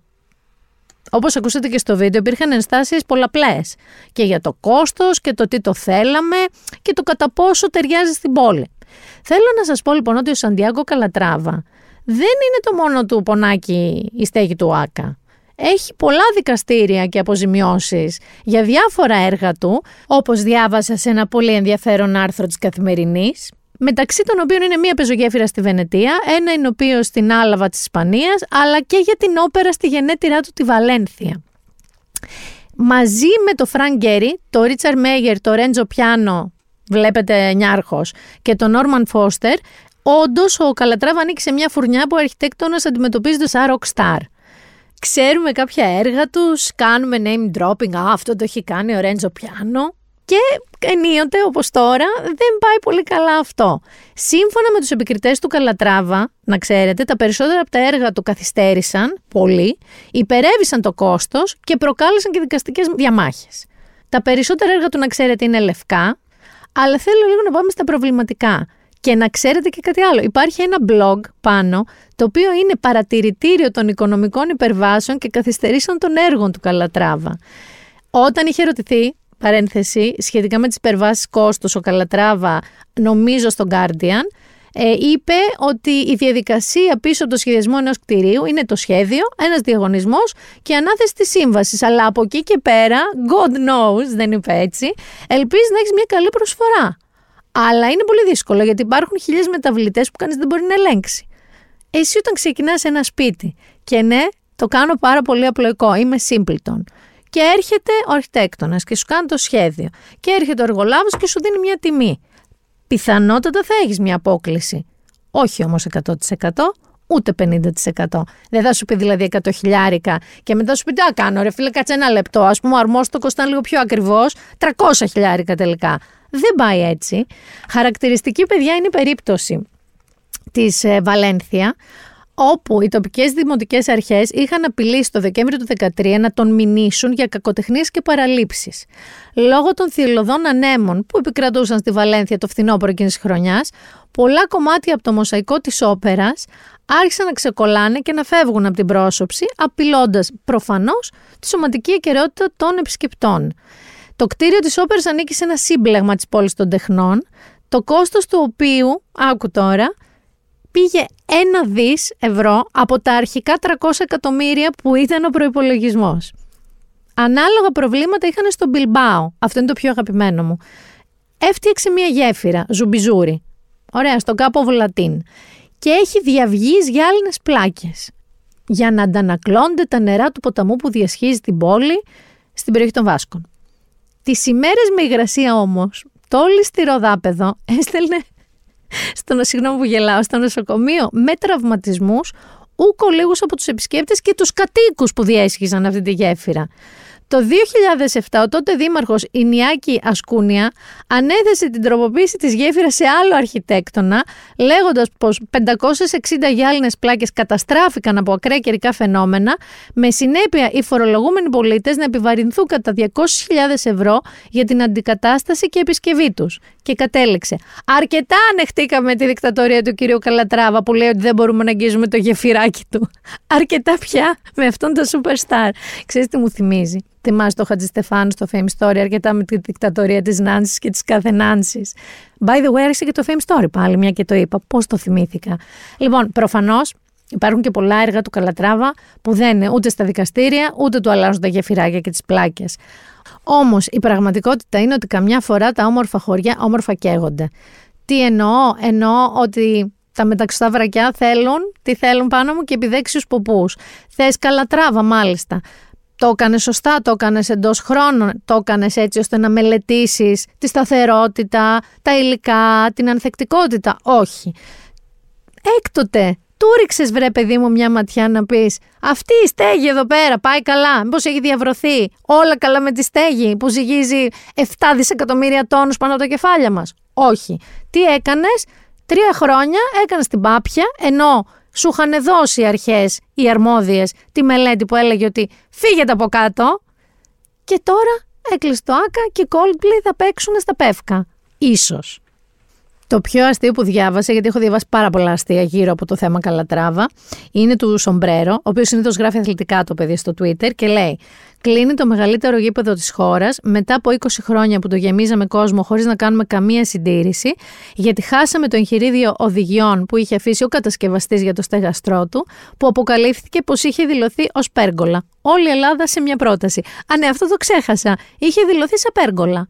Γιατί τι είναι το στέγαστρο Καλατράβα? Τι είναι? Άμα το δείτε σχηματικά, δεν είναι μια πέργολα. Δεν είναι μια κατασκευή που αφήνει κενά, και όπως η πέργολα που βάζουμε εμείς τα γιασεμιά και τρώμε από κάτω καρπούζι κρύο το καλοκαίρι. Μια πέργολα είναι. Ξέρεις τι σκέφτομαι? Θα ήθελα να δω τι θα κάναμε αν γεμίζαμε κοριούς, όπως έπαθε το Παρίσι. Έχεις δει τι έχει γίνει? Έχουν γεμίσει κοριούς. Όχι μόνο στρώματα, ας πούμε, ξενοδοχείων. Έχουν γεμίσει κοριούς. Τα καθίσματα στα τρένα, τα δημόσια τρένα, στα σινεμά, στο Charles de Gaulle, στο αεροδρόμιο. Θέλω να θυμίσω ότι αυτή τη στιγμή που μιλάμε έχει εβδομάδα μόδας. Είναι όλα γεμάτα. Θέλω να σας πω ότι αυτή η κοριή είναι τόσο ανθεκτική πια στα εντομοκτώνα που δεν καταλαβαίνουν τίποτα, με αποτέλεσμα άκουσα ένα γιατρό να λέει τα εντομοκτώνα σκοτώνουν τους αδύναμους πληθυσμούς. Άρα τι μένουν? Μένουν οι ειδικές δυνάμεις των κοριών που δεν χαμπαριάζουν τίποτα και ενισχύεται κι άλλο η αντίστασή τους ενάντια στα εντομοκτώνα. Το Παρίσι έχει τεράστιο θέμα αυτή τη στιγμή. Το πρόβλημα είναι ότι οι κοριοί μεταφέρονται πάνω μου πανεύκολα μέσα από μια βαλίτσα ή ένα ρούχο σου που έκατσε σε ένα σινεμά. Και εσύ είπα στο Παρίσι σου για το Ζετέμ και για τα Σαν Ζελιζέ και Λετάντε Λαμούρ και Λαμούρ και Φλερίς και όλα αυτά τα φανταστικά γαλλικά τραγούδια και έρχεσαι πίσω με έναν κοριονά και γεμίζεις το σπίτι σου. Και θέλω να σας πω ότι δεν είναι καθόλου εύκολη η απολύμανση. Είναι και ακριβή και πρέπει να γίνεται πάρα πολύ συχνά και πάλι σωσμό δεν έχεις. Και στο Παρίσι αφήστε τα Σανέλ τώρα που θα γεμίσουν κοριούς στην εβδομάδα μόδας. Το πρόβλημα είναι ότι έχουν Ολυμπιάδα. Περιμένουν εκατομμύρια κόσμο. Αν δεν έχουν καταφέρει να καταπολεμήσουν αυτό το πρόβλημα των κοριών θα γίνει παγκόσμιο σύντομα. Και σκέψτε τι θα γίνει εδώ. Δεν θα το καταπολεμήσουν ποτέ. Απλά θα ζούμε μαζί με κοριούς. Οι οποίοι, να σας βοηθήσω, δεν είναι επικίνδυνοι. Δεν πρόκειται να πάθουμε κορονοϊό. Παγκολίνο, δεν μεταφέρουν κάτι, απλά γουστάρουν το αιματάκι μας, τρέφονται με αιματάκι. Και όσα αγόρι έχετε πάει στρατό, σου έχει τύχει να έχεις bed bugs. Αν δεν ξέρετε αυτό που λέμε στην Αμερική bed bugs, που λένε sleep tight and don't let the bed bugs bite, είναι κοριοί. Γαζώνουνε επάνω, κάνουν ένα γαζί.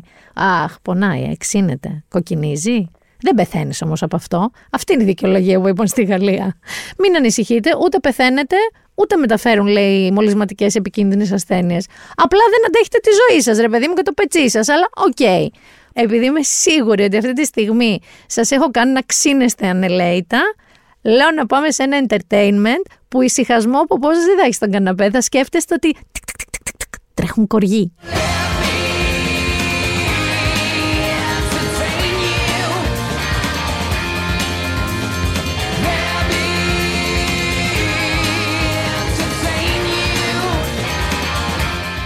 Σας έχω έκπληξη σήμερα.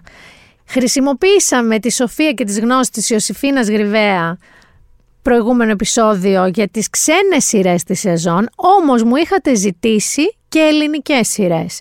Και έχω το πιο σωστό φανταστικό κορίτσι, το οποίο είναι και ολοκένουργιο στην 24 Media και το Lady Like, αλλά τη διαβάζετε φανατικά εδώ και καιρό. Είναι η Ζωή Δημητρίου, την οποία την έφερα και την έχω βάλει να κάνει και homework για όλες τις καινούργιες σειρές.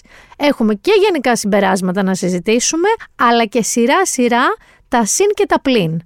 Ζωή Δημητρίου, καταρχάς, καλώς ήρθες στην εταιρεία. Καλώς σας βρήκα. Γιατί δεν στα έχω πει δημοσίως. Καλώς ήρθες στο Lady Like και καλώς ήρθες και σε αυτό το podcast. Με το δεξί μπήκα. Με το δεξί μπήκες, έτσι, μπράβο.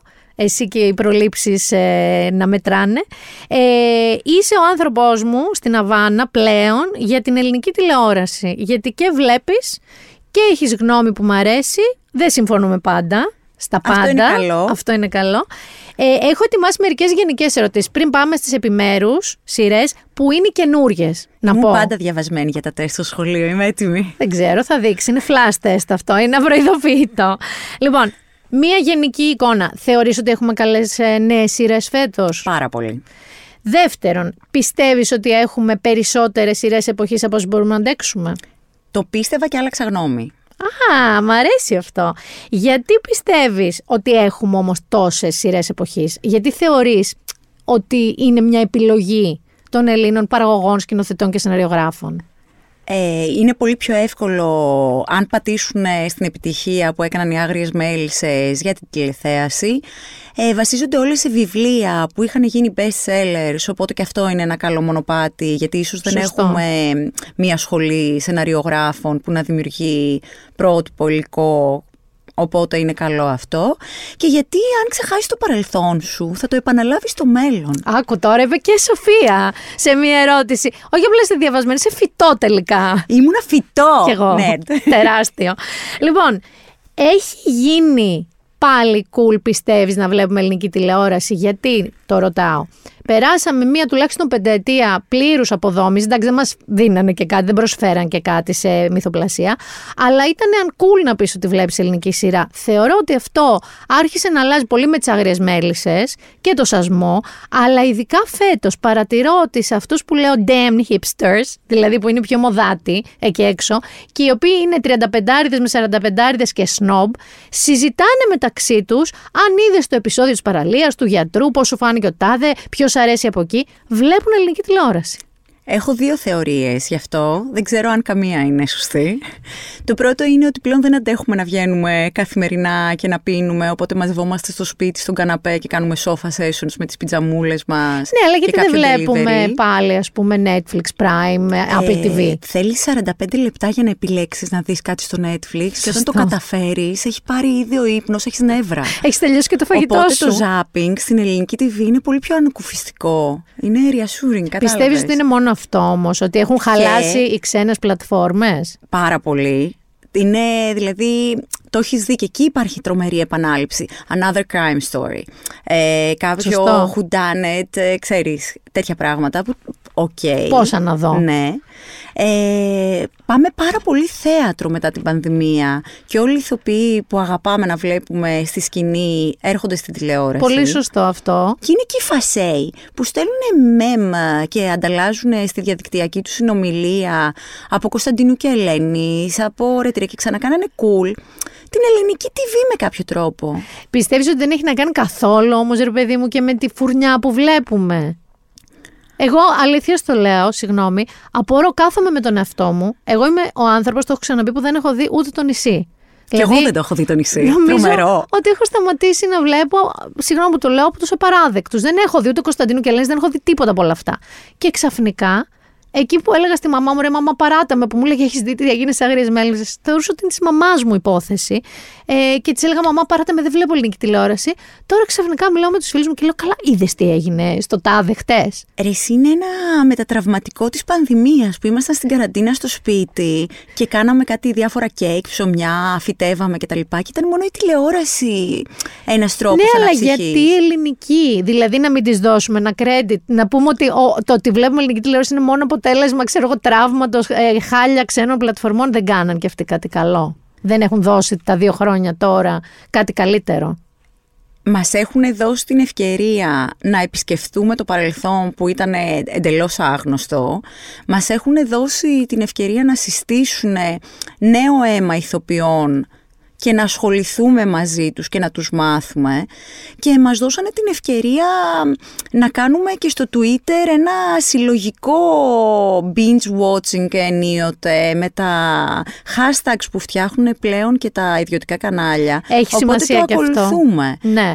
Δεν είναι συλλογική η εμπειρία του να βλέπεις κάτι. Την επόμενη μέρα είναι το γνωστό του Twitter, αποθέωσε κάτι. Ναι. Τη γράφει και στο Twitter. Έχει και aftermath, δηλαδή, μια σειρά. Σου έχω μερικές γενικές ερωτήσεις μετά, αφού θα πάρουμε... Αποφασίσαμε από κοινού με τη ζωή να κάνουμε το εξής μοτίβο, να πάρουμε μία-μία τις καινούργιες σειρές και να πούμε μερικά γρήγορα pros and cons, δηλαδή τι μας αρέσει, τι δεν μας αρέσει, και ίσως και μία τιμιγορία για κάποιους που έχουν παιχτεί κάποια επεισόδια, γιατί πολλές ξεκίνησαν τώρα.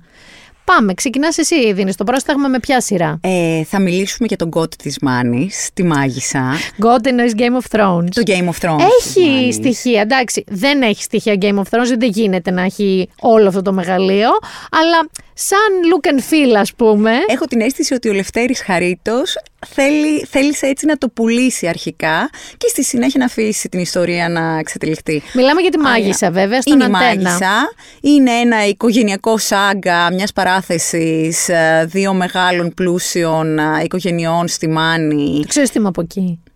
Έτσι ήσασταν. Ναι, ξεκάθαρα. Λέγατε τα αγόρια του φέκια. Δηλαδή, εσύ έβγαινε στην πλατεία του χωριού σε ένα καφέ και έλεγες τι ωραίο του φέκι είσαι εσύ. Δεν έχω τύχει, δεν είμαι τόσο παλιά. Αλλά ακόμα και τώρα μπορεί να τύχει να σου πει ένας μπάρμπας, έχω δύο παιδιά και ένα κορίτσι. Οκ, αυτό είναι πανελλήνιο. Ναι, θέλω να πω ότι το ότι λέγανε πριν από αυτή τη φάση τα αγόρια του φέκια δεν μου κάνει και πολύ εντύπωση για τη συγκεκριμένη περιοχή από όπου κατάγομαι. Για συνέχισε, πες μου, μου αρέσει πολύ. Λοιπόν, στη Μάγισσα δεν μπορείς να πάρεις τα μάτια σου από τον Αναστάση το Ροϊλό και το υπέροχο μουστάκι του. Αυτού και του Πουαρό έχω, θυμάμαι εγώ στην τηλεόραση. Είναι τσιγκελωτό, τριφτό. Ναι. Θέλει ειδικό άνθρωπο, φαντάζομαι. Άρα πιστεύουμε ότι υπάρχει φροντιστής μουστακίου Αναστάσιου Ροϊλού. 100%. Είναι ένα επάγγελμα. Πρέπει να γίνει και Instagram account. Το μουστάκι. Όπως ήταν το πόδι της Τζολί τότε που είχε γίνει στο αριστερό. Ναι. Για πάμε. Ποια είναι τα καλά αυτής της σειράς της Μάγισσας? Οι τοποθεσίες είναι μαγικές, είναι Instagramικές. Έχω ήδη βγάλει φωτογραφία στο κινητό μου για να πάω τριήμερο σε αυτό τον καταράκτη, στα Τρίκαλα κάπου είναι, Παλαιοκάρνας. Δεν το μπορούσα και αυτοί να τα γυρίσουν όντως εκεί κάτω που μου πήγαν στα Τρίκαλα. Δεν έχω ιδέα πόσο θα στήγιζε κάτι τέτοιο να συμβεί. Ωστόσο αυτή η τοποθεσία, αυτή η εικόνα με την Τρίγκου, η μη γυμνή στους καταράκτες, ήταν μαγικό, ήταν μαγεία. Μ' αρέσει που υπάρχει το ποιο σκότωσε το μωρό, που είδαμε ένα χουντάνετ να εξελίσσεται και να είναι ύποπτοι κάποιοι κάθε φορά. Θεωρώ σε αυτή τη σειρά, αν με ρωτάς για κάτι αρνητικό, εμένα είναι το guilty pleasure μου για ένα λόγο. Δηλαδή, περνάω πάρα πολύ καλά. Δεν μπορείς να σταματήσεις να το βλέπεις κοινώς. Ναι. Ωραία. Έχω κολλήσει. Δυσκολεύομαι να κάνω και ζάπινγκ. Περνάω καλά. Ένα κακό. Είναι λίγο soapy. Αρχίζει και γίνεται σόπι ότι υπάρχουν τρίγωνα παράνομα, πάρα πολλές γυναίκες που μεταξύ τους μαλώνουν, έρωτες. Γίνεται λίγο σαπουνόπερα, αλλά δεν φαντάζομαι ότι δεν θα γίνει. Τι περίμενες, θα γίνουν επικές μάχες, θα γινόταν ένα red wedding? Το περίμενα όταν μου είπαν ότι είναι ήδη σε συζητήσεις για να πάει στο Netflix αυτή η σειρά. Σε προχωρημένες συζητήσεις και ότι είναι η πιο ακριβή παραγωγή της ελληνικής τηλεόρασης. Αυτό το έχω ακούσει κι εγώ. Και ότι στοιχίζει 12 εκατομμύρια. Με 12 εκατομμύρια ήθελα κάτι που να μην πιστεύω θυμίζεις. Πιστεύω ότι θα δεις. Όπερα. Θα δω, απλά με ρέγουλο που λένε. Γιατί με 12 εκατομμύρια που κοστίζει νομίζω τα πρώτα 20 λεπτά του πρώτου επεισοδίου του Game of Thrones, δεν πας σε επικές μάχες πολλές. Και χωρίς να έχεις κιόλας όλα αυτά τα τεχνικά μέσα, τα τύπου computer generated images και όλα αυτά τις επεξεργασίες, δηλαδή δεν νομίζω ότι θα μπορούν να σου εμφανίσουν έναν αξιοπρεπή δράκο για να καταλάβεις στη Μάγισσα. Ούτε καν. Και έχει υπερβολικό overacting. Είναι δράμα, πολύ δραματικό. Overacting, χωρίς το υπερβολικό, θα ήταν ένα διαδίν. Φωνάζουν, ας πούμε, είναι πολύ στομφώδης. Θα σου πω, χαρακτηριστικό παράδειγμα είναι ο Νούσιας. Ο Νούσιας πάντα αρέσει όμως. Ο Νούσιας είναι ο Νούσιας, είναι δική του σχολή επεξήματος. Είναι ένα σχολή Νούσια. Το οποίο επίσης είναι ένα guilty pleasure μου, από τις διαφημίσεις του. Και εμένα που χόρευε και το αυτό, να μην πούμε για τη διαφήμιση, αλλά όλοι ξέρετε ποια εννοούμε. Είναι υπέροχος. Ωραία, πάμε σε επόμενη σειρά. Με βρίσκει σύμφωνη, δεν έχω να βάλω άλλο αστερίσκο. Να μιλήσουμε για τους Πανθέους, πάμε στο Sky. Δεν θα λέγαμε ότι, αν θέλεις μία ετυμηγορία, ότι είναι μια καλή χρονιά για τον Sky σε νούμερα τηλεθέασης. Δεν τραβάει πολύ, γιατί είχα την απορία αυτή πώς πάει. Πανηγυρικά κακά. Αχα. Οι Πανθέοι παλιοί. Πανηγυρικά καλά. Είχαν κάνει. Ναι, θα μου πεις όμως σιγά τον ανταγωνισμό. Είχαν τότε μάγισσες και παραμάγισσες και τέτοια. Δεν είχαν. Να ρωτήσω κάτι, έχει πατήσει πάνω στην παλιά σειρά? Νομίζω ότι πρέπει να είναι copy-paste. Και είναι και η Δανδουλάκη που είναι actual figure της παλιάς σειράς. Έπαιζε και όντως και στους παλιούς Πανθέους. Και έχει έρθει και η Μέλια Κρέιλινγκ που έχει παίξει σε ξένες σειρές. Αυτό είναι το αδύναμο στοιχείο της σειράς. Το ρόλο της femme fatale. Θεωρώ ότι έγινε ένα miscasting εκεί πέρα. Ότι δεν είναι αρκετά... Έχει ένα πολύ ωραίο πρόσωπο, είναι πολύ καλή ηθοποιός, αλλά θεωρώ ότι δεν μπορείς να την πεις τόσο femme fatale. Δηλαδή δεν μπορεί να στο εκπέμψει αυτό το πράγμα. Ενώ ο Σαράντης είναι φανταστικός. Ο Σαράντης είναι και πάρα πολύ καλό παιδί και είναι και ένας ηθοποιός που έχει τρομερή σωματικότητα. Και γκάμα. Ναι. Εννοώ υποκριτική γκάμα. Δηλαδή τον έχω δει σε πάρα πολλά διαφορετικά πράγματα και δεν παίζει πάντα αυτό που λέμε τη σχολινούσια. Δεν παίζει τον εαυτό του πάντα. Είναι ο Μιχάλης Αράντης σε άλλες σειρές. Δεν έχει και τόσο μεγάλη τηλεοπτική εμπειρία. Σωστό. Ο Νούσιας πλέον είναι trademark σε τηλεόραση. Δηλαδή, εγώ, αν με ρωτάς και μου λέγεις ποιον θέλεις να ξέρεις ότι θα κάνεις τηλεθέαση μια σειρά, θα τον έβαζα μέσα στην πρώτη πεντάδα. Κατάλαβα. Κατά τα άλλα, είναι καθημερινό η Πανθέη. Είναι καθημερινό. Ωρε μάνα μου, και αυτό σημαίνει και τεράστια κόστη. Ναι, είναι ένα τεράστιο στοίχημα και του Sky και το διαφημίσανε και πάρα πολύ. Δεν νομίζω ότι θα τους βγει, δεν μπορεί να το γυρίσει. Είναι αργό. Τι πιστεύεις ότι φταίει, ας πούμε, τι είναι αυτό που εσένα σου κλωτσάει περισσότερο στους Πανθέους? Μπορεί να πίνω πάρα πολύ καφέ και να είμαι σε μία σπίντα και να μην αντέχω τις σειρές που είναι αργόσυρτες. Α, κατάλαβα. Με σιωπές. Παίρνει το χρόνο. Με πλάνα που κοιτιόμαστε. Κατάλαβα. Μου θυμίζει, ρε παιδί μου, γαλλικές ταινίες του 68. Συγκεκριμένα. Όχι 67 και εσύ. Το 68. Κοίτα, λοιπόν, άκου. Έχω δύο θεωρίες. Μάλλον έχω μία θεωρία. Υπάρχουν οι άνθρωποι που το Breaking Bad το θεωρούν brilliant όπως εγώ, και υπάρχουν άνθρωποι οι οποίοι έχουν προσπαθήσει 4 φορές να το δουν, σαν το φίλο μου το Γιώργο, που βαριέται φρικτά. Δεν αντέχει. Συγκεκριμένα του έχει κάτσει τόσο άσχημα η σκηνή με τη μύγα, που μου λέει, για όνομα του Θεού, αυτό είναι άσκηση στην υπομονή μου. Έχουμε εκπαιδευτεί, είναι η αλήθεια, σε πολύ πιο γρήγορη ροή πραγμάτων και δεν αντέχουμε αυτό που λες, τις σιωπές, το μακρόσυρτο, το αργόσυρτο. Αυτό δεν σημαίνει ότι δεν πρέπει να υπάρχουν. Όχι, φυσικά να υπάρχουν. Αλλά ναι, μπορεί να μην πρέπει να υπάρχουν σε καθημερινή σειρά, με στοίχημα γερό τηλεθέασης. Άμα γυρίσεις κουρασμένη από τη δουλειά μια μέρα, μπορείς να κάνεις πείραμα, να παρακολουθήσεις ένα επεισόδιο. Αν δεν αποκοιμηθείς στον καναπέ, μπράβο σου. Α, είναι το τεστ. Ωραία, κοίταξε να δεις. Εμένα, επειδή Πανθέους έχει τύχει να δώσω κάποιο ρήραν τους παλιούς, δεν με είχαν κρατήσει ιδιαίτερα. Σαν story μ' αρέσει, αλλά κάτι δεν μου κόλλαγε. Είναι και αυτό ένα family saga που δεν θέλουμε την ύφη. Που δεν είναι Succession κιόλας. Δεν είναι. Όχι, Άννα, γεια σου. Άμα θέλεις, ρε παιδί μου, να δεις τα αδέρφια να τρώγονται, χωρίς ευγένεια. Ναι, δώσ' τους κάτι σύγχρονο να τσακώνονται. Να προσβάλλονται αλίπητα. Είναι πολύ ευγενική και στις προσβολές τους. Κάτι που δεν είναι η μάγισσα. Ακούς πράγματα. Βρυσίδια έχει πολλά για prime time. Για 9 η ώρα. Όχι απλά βρυσίδια, έχει και σκηνές πιο... Σεξ βία. Πολύ μεγάλη τηλεθέαση αυτό φέρνει. Να ρωτήσω κάτι, έχουν αλλάξει το PG της μάγισσας? Νομίζω ότι είναι για 13 ή 16 και το κάνανε 16 τώρα. Είναι κάποιες ηλικίες που δεν με αφορούν. Σωστά, για σένα επιτρέπονται όλα.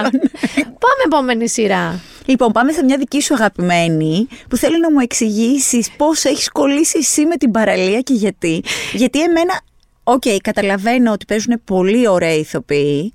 Καταλαβαίνω ότι. Είσαι κορίτσι του καλοκαιριού, σ' αρέσει και το αυτό. Σκηνικό. Τώρα έχει χειμωνιάσει την παραλία, βέβαια, γιατί για την παραλία στην ΕΡΤ λέμε. Οπότε είναι λίγο πιο. Μπορώ να συνδεθώ με ένα story, ένα κίνημα των χίπηδων. Και μία κοπέλα που έρχεται από το Λονδίνο και ξαφνικά πηγαίνει στην παραλία με τους φασαίους της εποχής και νιώθει. Εγώ θα σου πω τα δικά μου pros και τα δικά μου cons και θα μου πεις τα δικά σου, γιατί είναι αυτή μια σειρά που την έχω δει από το πρώτο επεισόδιο. Λοιπόν, το cast είναι ένα. Δηλαδή, θεωρώ ότι ο Αλέξανδρος Λογοθέτης είναι καταπληκτικός, φανταστικός. Υπέροχος ηθοποιός. Η Γιούλικα Σκαφιδά επίσης. Έχω ένα κρας μικρό στο Δημήτρη Κίτσο, τον αδερφό της Ιπατίας, και από ό,τι έχω δει στο Twitter, πολλοί κόσμος. Και έχω πάθει πλάκα με την υποκριτική δεινότητα του Νινιού, τον οποίο ανέκαθεν θεωρούσα καλό ηθοποιό, αλλά τον αρθείς να παίξεις το χαζούλι τρελούλι του χωριού σε μεγάλη ηλικία, με παιδική αθωότητα, χωρίς όλο αυτό να γίνει καρικατούρα, ευκολάκι, overacting, τίποτα από όλα αυτά, να είναι, ρε παιδί μου, brilliant ακόμα και στα κεκεδίσματά του. Δηλαδή με αυτόν τον άνθρωπο έχω μαγνητιστεί. Σίγουρα το location παίζει ρόλο. Και ένας ηθοποιός που εγώ δεν τον ήξερα, είναι αυτός που κάνει το γράντο, τον καλοκακό, τον damaged της υπόθεσης, ο οποίος επίσης είναι, δεν ξέρω από πού προέκυψε, αλλά είναι φανταστικός ηθοποιός.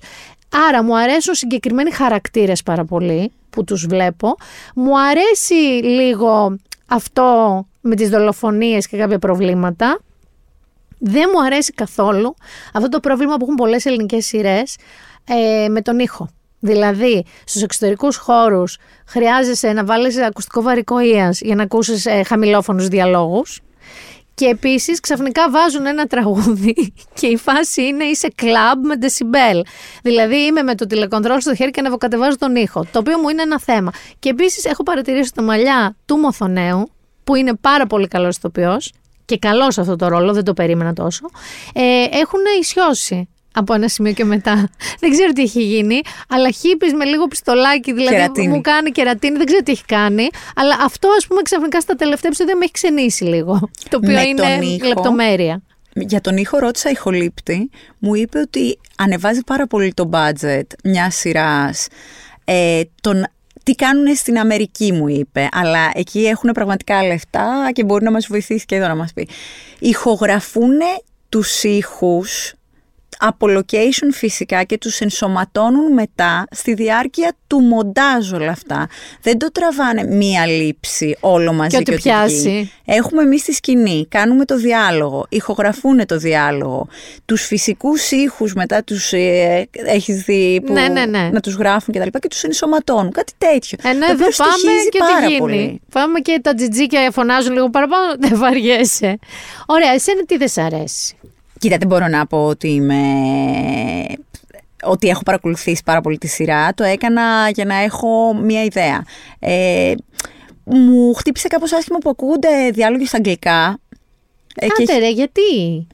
Το θεώρησα αχρίαστο. Αφού όμως υποτίθεται ότι ήταν ένα global community χίπηδες των ματάλλων. Σε πόσες σειρές ή ταινίες που κάποιος χαρακτήρας μπορεί να είναι ελληνικής καταγωγής, τουρκικής καταγωγής κτλ. Τον βλέπεις να παίζει όλοι ενώ είναι αγγλική. Όχι, μερικοί υποτίθεται ότι είναι ξένοι. Είναι μια Γαλλίδα, είναι ένας Άγγλος. Δηλαδή μου χτύπησε.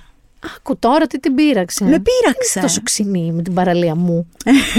Κάτι άλλο που σε ενοχλεί τέλος πάντων, ξέρεις. Εντάξει, ένα ερωτικό τρίγωνο. Ναι. Why not, αλλά δεν είναι και κάτι. Ναι, σιγά την πρωτοτυπία, ρε παιδί μου, ότι έρχεται μία από το Λονδίνο. Δηλαδή δεν τα είδαμε εμείς στο σασμό αυτά. Πιστεύω ότι έρχεται. Που έρχεται κάποιος από το εξωτερικό. Πιστεύω ότι έρχεται τρελή αποκάλυψη, να ξέρεις, που είναι dark secrets και το τρίγωνο λίγο θα πάει παραδίπλα. Okay. Και δείχνουν κιόλας να το ξεπετάνε κάπως γρήγορα. Δηλαδή, εντάξει, έγινε φασόν με το Μοθονέο και τη Δανάη Μιχελάκη. Ο άλλος είναι λίγο στην απέξω, θα γυρίσει τώρα και στο Λονδίνο. Αυτό το ξεμπέρδεψαν λίγο. Αλλού είναι τα μυστικά ζωή μέσα σε αυτό το χωριό. Ωραία. Κοίταξε, τα σκηνικά, η σκηνή εκεί στην παραλία ήταν ωραίο να το βλέπεις όταν είχες πρωτογυρίσει από τις διακοπές σου. Τώρα βαριέμαι. Τώρα κρυώνουν και αυτοί, να ξέρεις. Πάμε επόμενη. Επόμενη ποιο? Το Προξενιό. Το είδα χτες. Δεν το είδα. Ξεκίνησε την Τετάρτη και έχει Άννα Μάσχα. Η Άννα Μάσχα, με την οποία εγώ κόβομαι, πεθαίνω, θεωρώ ότι είναι, δεν θα πω η καλύτερη. Πρώτη φορά βλέπω στην τηλεόραση να μεταφέρεται μια ηθοποιός του θεάτρου τόσο καλά, που με ένα βλέμμα, χωρίς τίποτα. Είναι τώρα, φαντάζου, σε ένα γάμο σε μια εκκλησία. Εκεί πέρα ο Ηλίας Μελέτης θα δει για πρώτη φορά την πρωταγωνίστρια την Ιουλία, η οποία είναι μια ξανθομαλούσα, αυτό που λέμε φεγγαρόφωτη που διαβάζαμε στα βιβλήματα εκείνης της εποχής, με μεγάλα μάτια. Και είναι coupe de foudre, ξέρεις, την ερωτεύομαι με την πρώτη ματιά.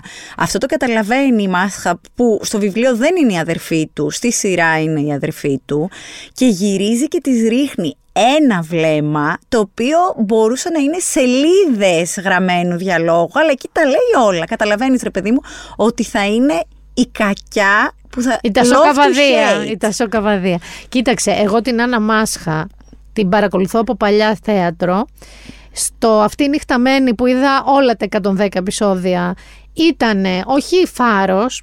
Κάθε φορά που γύρναγε η κάμερα πάνω της, κάθε μικρή της αντίδραση, επίσης έχει σωματοποιημένο παίξιμο, έχει κίνηση. Ήτανε να λες, ρε παιδάκι μου, γιατί έχεις μείνει στην Ελλάδα εσύ?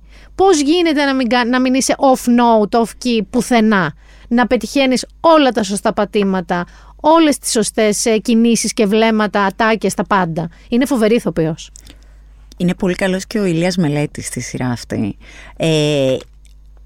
Το παίξιμο του Μελέτη έχει μια φυσικότητα που στην τηλεόραση δεν τη βλέπεις συχνά. Καταλαβαίνεις τη σκηνοθετική οδηγία πολλές φορές, ακόμη και με ηθοποιούς που τους θαυμάζεις. Το βλέπεις το τηλεοπτικό, δηλαδή το cut, το πάμε. Ναι, καταλαβαίνεις την παρέμβαση του σκηνοθέτη σε μια σκηνή. Ο Ηλίας Μελέτης παίζει σαν να το ζει, σαν να είναι ο χαρακτήρας του. Δεν ξεχνάς κάθε φορά ότι είναι αυτός που έχει μια ένα ρόλο. Πάρα πολύ κοινή, ένα κοινό πρόσωπο. Δεν είναι, ας πούμε, εκείνο που θα πεις το eye candy, που θα κολλήσω. Είναι συναρπαστικός. Άρα προβλέπεται έθριος καιρός για το προξενιό της Ιουλίας στον Α. Τρομερό ντέρμπι μάγισσα προξενιό Ιουλίας, είμαι σίγουρη γι' αυτό. Μ' αρέσει.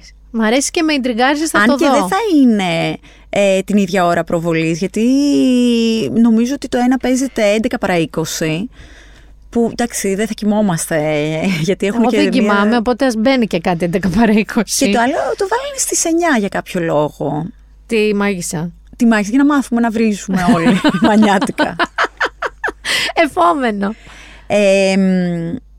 Θα σου πω ποιο είναι το επόμενο για το γιατρό. Λοιπόν, για το γιατρό θα πούμε, γιατί έχω δει και εγώ.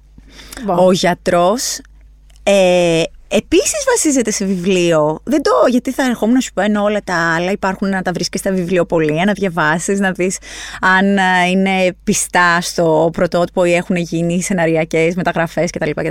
Αυτό είναι ένα βιβλίο ενός Ιταλού γιατρού που όντως έπαθε ένα ατύχημα και έμεινε 12 χρόνια σε κόμμα. Ξυπνώντας έγραψε την εμπειρία του αυτή. Έγινε σειρά στη Ράι επί 2 χρόνια. Οι Ιταλοί όλοι που δεν είναι και 10 εκατομμύρια άνθρωποι. Είναι 60, είχαν πάθει σοκάρα, καθόντουσαν και βλέπανε top. Την αγοράσανε από τη Sony τα δικαιώματα η Green Pixel και την έχει μεταφέρει. Και επιτέλους ο Μαρκουλάκης μας δείχνει το κωμικό του ταλέντο, το οποίο είναι υπέροχο. Λοιπόν, εδώ επειδή ακούγεται ηρωνικό... Καθόλου. Ναι, αυτό θέλω να διευκρινίσω λοιπόν, ότι ο γιατρός... Μεγάλη θαυμάστρια του κωμικού ταλέντου Μαρκουλάκη. Όχι, άλλο θέλω να πω, τι εννοείς, ότι ο γιατρός στον Α είναι μια δραματική σειρά, καταρχάς. Πιστεύω ότι δεν είναι ακριβώς. Δεν είναι, θα σου είναι πω. Το ντραμεντί. Μπράβο. Γιατί ο Μαρκουλάκης, ενώ έχει περάσει τον παθόν τον τάραχο, δηλαδή ο πατέρας ενός παιδιού που θεωρεί ότι αδίκως έχει πεθάνει στα χέρια του Μαρκουλάκη, και λίγο πριν τον πυροβολήσει το Μαρκουλάκη, και αυτός ανακαλύπτει ότι κάτι τρέχει, κάτι περίεργο συνέβη στο θάνατο του παιδιού. Πυροβολεί λοιπόν ο Βλαδίμηρος Κυριακίδης, κάνει αυτό τον πατέρα. Τον αγαπώ και τον Βλαδίμηρο Κυριακίδη. Πυροβολεί τον Κωνσταντίνο Μαρκουλάκη και τον τραυματίζει με έναν τρόπο που έχει αμνησία 12 ετίας. Δηλαδή χάνει τη μνήμη του μόνο για 12 χρόνια. Νομίζει ότι είναι ακόμα παντρεμένος με την πρώην γυναίκα του, νομίζει ότι όλα είναι καλά στα παιδιά του. Δεν θα σας κάνω όλα τα spoiler, γιατί μπορεί να μην το έχετε δει. Και να μην σας τα απολογώ, δεν θυμάται την νυν του, δεν θυμάται τίποτα. Το μείγμα. Ερωμένη. Τι νυν του. Ήτανε, όταν συνέβη ο πυροβολισμός, ήταν η παράνομη σχέση του. Η Βασιλική Τρουφάκου. Ναι, ναι, και αυτή καλή. Πάρα πολύ καλή είναι. Αυτό που θέλω λοιπόν εδώ να σας πω είναι ότι είναι, για όσους βλέπετε medical dramas αμερικανικά, έχει πολλά στοιχεία house, γιατί ο Κωνσταντίνος Μαρκουλάκης κάνει διαφορετική διάγνωση, αυτό που κάνει ο house, και έλεγε συνέχεια λούπους, λεμφώμα και τέτοια. Εδώ είχαμε πορφύρα μια φορά, είδα διάφορα επεισόδια. Περίεργες λοιπόν υποθέσεις που απαιτούν το Μαρκουλάκη να βρει τα στοιχεία που οι άλλοι δεν καταλαβαίνουν. Έχει πολύ house και τώρα είναι και τραυματίας και έχει και ένα handicap, δηλαδή δεν θυμάται κιόλας ο άνθρωπος. Έχει όμως και Grey's Anatomy, με την ίδια λογική που είχαν και εκεί περιστατικά διάφορα σε κάθε επεισόδιο, αλλά είχαν και έρωτες, είχαν σκοτεινά μυστικά, είχαν προδοσίες, δηλαδή είναι και λίγο soap και λίγο house. Αλλά εδώ έρχομαι στο Μαρκουλάκη, που τον έχουμε δει σε δραματικά, είναι πάντα σωστός, ισορροπημένος, ποτέ υπερβολικός. Το χιούμορ του λοιπόν που λέει η Ζωή είναι βρετανικό, είναι λεπτό, σάτλ που λέμε, είναι σε λεπτομέρειες και ειρωνίες και πραγματικά είναι και έντιμα. Είναι τρομερός κωμικός ηθοποιός. Και επιτέλους έχουμε ένα ωραίο ιατρικό δράμα και όχι την κλινική. Εμένα μου λείπει λίγο η κλινική. Δεν την είχα δει ποτέ. Υπέροχο. Δεν την είχα δει ποτέ, ούτε έχει καταγραφεί στην μνήμη μου. Αλλά ένα ιατρικό δράμα έτσι όπως πρέπει και όχι οικογενειακές ιστορίες σε νοσοκομείο. Και να πούμε... Έχεις δίκιο. Και να πούμε ότι ο Κωνσταντίνος Μαρκουλάκης πόσο χρόνο είναι, 50? Κάπου εκεί δεν πρέπει να είναι. Για μένα είναι πάντα... 35. Ναι. Ναι, είναι eye candy. με μένα μου αρέσει πολύ. Δηλαδή για οπτικά μου αρέσει πολύ, είναι ένας άντρας που έχει μεγαλώσει πάρα πολύ ωραία και έχει και αυτά τα ματάκια, ρε παιδί μου, έχει αυτά τα μάτια. Εγώ δεν μπορώ, όταν τον πλησιάζει η κάμερα έχει αυτά τα μάτια. Το ακούω. Το ακούς λίγο. Μου έχει εχμαλωτήσει τα δικά μου τα μάτια, το μουστάκι ρογιλού και θα κολλήσω εκεί. Δεν θέλω να είμαι άπιστη, είμαι μονογαμική με τα τηλεοπτικά μου κράση. Και λέμε για μουστάκια, είναι το μουστάκι του Δημήτρη Κίτσου, αλλά και Μαρκουλάκη στην όριμη φάση του, είναι μια χαρά λουκουμάκι, θα το πω. Επόμενη σειρά. Ποια άλλη έχουμε? Α, τις ψυχοκόρες. Λοιπόν, θέλω να σε ρωτήσω κάτι. Είχες δει μήπως τις πυριδούλες στο φετινό φεστιβάλ Αθηνών? Όχι, από την ομάδα Four Frontal. Ξέρω ποιο λες, δεν τις είχα δει. Της Νεφέλη, της Μαϊστράλ και του Ζερίτη. Όχι. Είχαμε πάει, ήταν 2-3 μέρες παίζονταν η παράσταση. Μακάρι να το ανεβάσουν σε ένα χειμερινό θέατρο κλειστό, να το πετύχεις. Ήταν η ιστορία της πιο διάσημης ψυχοκόρης που έχει περάσει ποτέ από την ελληνική ιστορία, της Πυριδούλας με το σίδερο. Και η μεταφορά στο θέατρο σε άφηνε με την... με πικιασμένο δέρμα. Ναι. Αυτό συνέβη και με το βιασμό μίας εκ των υπηρετριών που είδαμε στις ψυχοκόρες, και ήρθαμε όλοι αντιμέτωποι με μία παράδοση που υπήρχε για τις άπορες κοπέλες, ειδικά από τα νησιά, που ερχόντουσαν που τις φέρνανε οικογένειες που γεννούσαν τότε 10 παιδιά, 7 παιδιά και δεν είχαν να τα ταΐσουν, να τα ντύσουν, να τα πρικίσουν, και τα φέρνανε για να δουλέψουν από 12 ετών σε σπίτια. Και αυτές οι κακοποιήσεις που έχουν υποστεί αυτά τα κοριτσάκια είναι ένα διαγενεολογικό τραύμα που πρέπει να το αντιμετωπίσουμε κάποτε, γιατί φαντάζομαι ότι πολλές από αυτές τις υπηρέτριες είναι στάνταρ σε κάποιες οικογένειες, οι γιαγιάδες, οι προγιαγιάδες. Ναι, ναι, ναι. Είναι τραγικό αυτό. Είναι ότι... τρομερή φεμινιστική ιστορία. Να πούμε ότι παίζεται στον Αντένα Plus. Παίζεται στον Αντένα Plus. Κάποιες Κυριακές, κάποια επεισόδια τα έχει προβάλει και ο Αντένα. Και μήπως πρέπει να το σκεφτεί. Να το βάλει, γιατί το κοινό το αγκάλιασε. Να πω ότι στα επεισόδια που έχω δει εγώ, δεν τα έχω δει όλα. Δηλαδή πάντα κρατάω στόχο και βλέπω. Παρατήρησα εξαιρετική ηθοποιία χωρίς να έχω να πω κακό λόγο για κάποια. Δηλαδή ακόμα και η Ματσούκα, που δεν είναι, ρε παιδί μου, μια ηθοποιός που έχεις πει, έχεις στο παλμαρέ της, ας πούμε, 30 καλές εμφανίσεις, νομίζω ότι παίζει φανταστικά σε αυτή τη σειρά. Υπάρχουν ορισμένες γυναίκες που άμα τις βρεις το ρόλο μπορούν να κάνουν παπάδες. Δηλαδή νομίζω ότι για τη Ματσούκα είναι ένας τέτοιος, ναι, ρόλος αυτός. Είναι μια... παίζει νομίζω μια ιστριονική κάπως. Ναι. Τα μάμα. Ναι, είναι φοβερή. Λοιπόν, πιστεύεις ότι αυτό, αν ήταν στον κανονικό Αντένα, όχι στον Αντένα Plus, θα κόντραρε μάγισσες και ιουλίες και... είναι δύσκολο? Φέτος, οι περισσότεροι Έλληνες ηθοποιοί έμαθαν να υπέβουν, γιατί σε όλες τις σειρές υπάρχουν τα άλογα. Το άλογο που έχει καβαλήσει η μάγισσα είναι σαν τις κούρσες, είναι το πρώτο. Δηλαδή το στοίχημα, βάλε στοίχημα τώρα να γίνουμε αλογομούριδες, ότι θα τερματίσει πρώτο. Ωραία, γιατί μου είπες ότι έχει κοστίσει και ο Κούκος Αηδόνης. Πάρα πολλά άλογα. Πρέπει να κάνουμε ένα θέμα τα άλογα που βλέπουμε σε κάθε ελληνική σειρά. Λοιπόν, ερωτήσεις γενικής φύσεως τώρα. Εγώ έχω ακούσει από σένα, δηλαδή, κάποιες σειρές που δεν τις έχω δει. Προξενιό Ιουλίας στάνταρ, 100%. 100%. Το ναυάγιο. Δεν θα φύγω από εδώ αν δεν σου φύγω το ναυάγιο. Πήγα να σου πω ότι μου έχεις ξεχάσει κάτι που το έχω δικό σου αγαπημένο. Είναι το δικό μου αγαπημένο. Είναι πραγματικά και έντιμα. Δεν έχω τίποτα αρνητικό να πω για αυτή τη σειρά. Ούτε ένα δεν βρήκες? Θα σου πω ένα, το οποίο για μένα είναι θείο δώρο. Έχει πάρα πολλούς χαρακτήρες. Εγώ πρέπει να έχω κάποιο αδιάγνωστο δέπι. Βαριέμαι. Όχι, πολύ έχεις. Γρήγορα. 100%. Δηλαδή σε παρατηρώ μέσα στο χώρο, επειδή εγώ ζω με έναν άνθρωπο με διαγνωσμένο δέπι, έχεις πάρα πολλά χαρακτηριστικά. Είμαι, γιατί έχω κάνει συνεντεύξεις σε άτομα και μου λένε κάποιον, τι δέπι έχω, ξέρω εγώ, η ζωή μου. Τέλος πάντων, άλλο Παπαευαγγέλιο. Άλλο Παπαευαγγέλιο.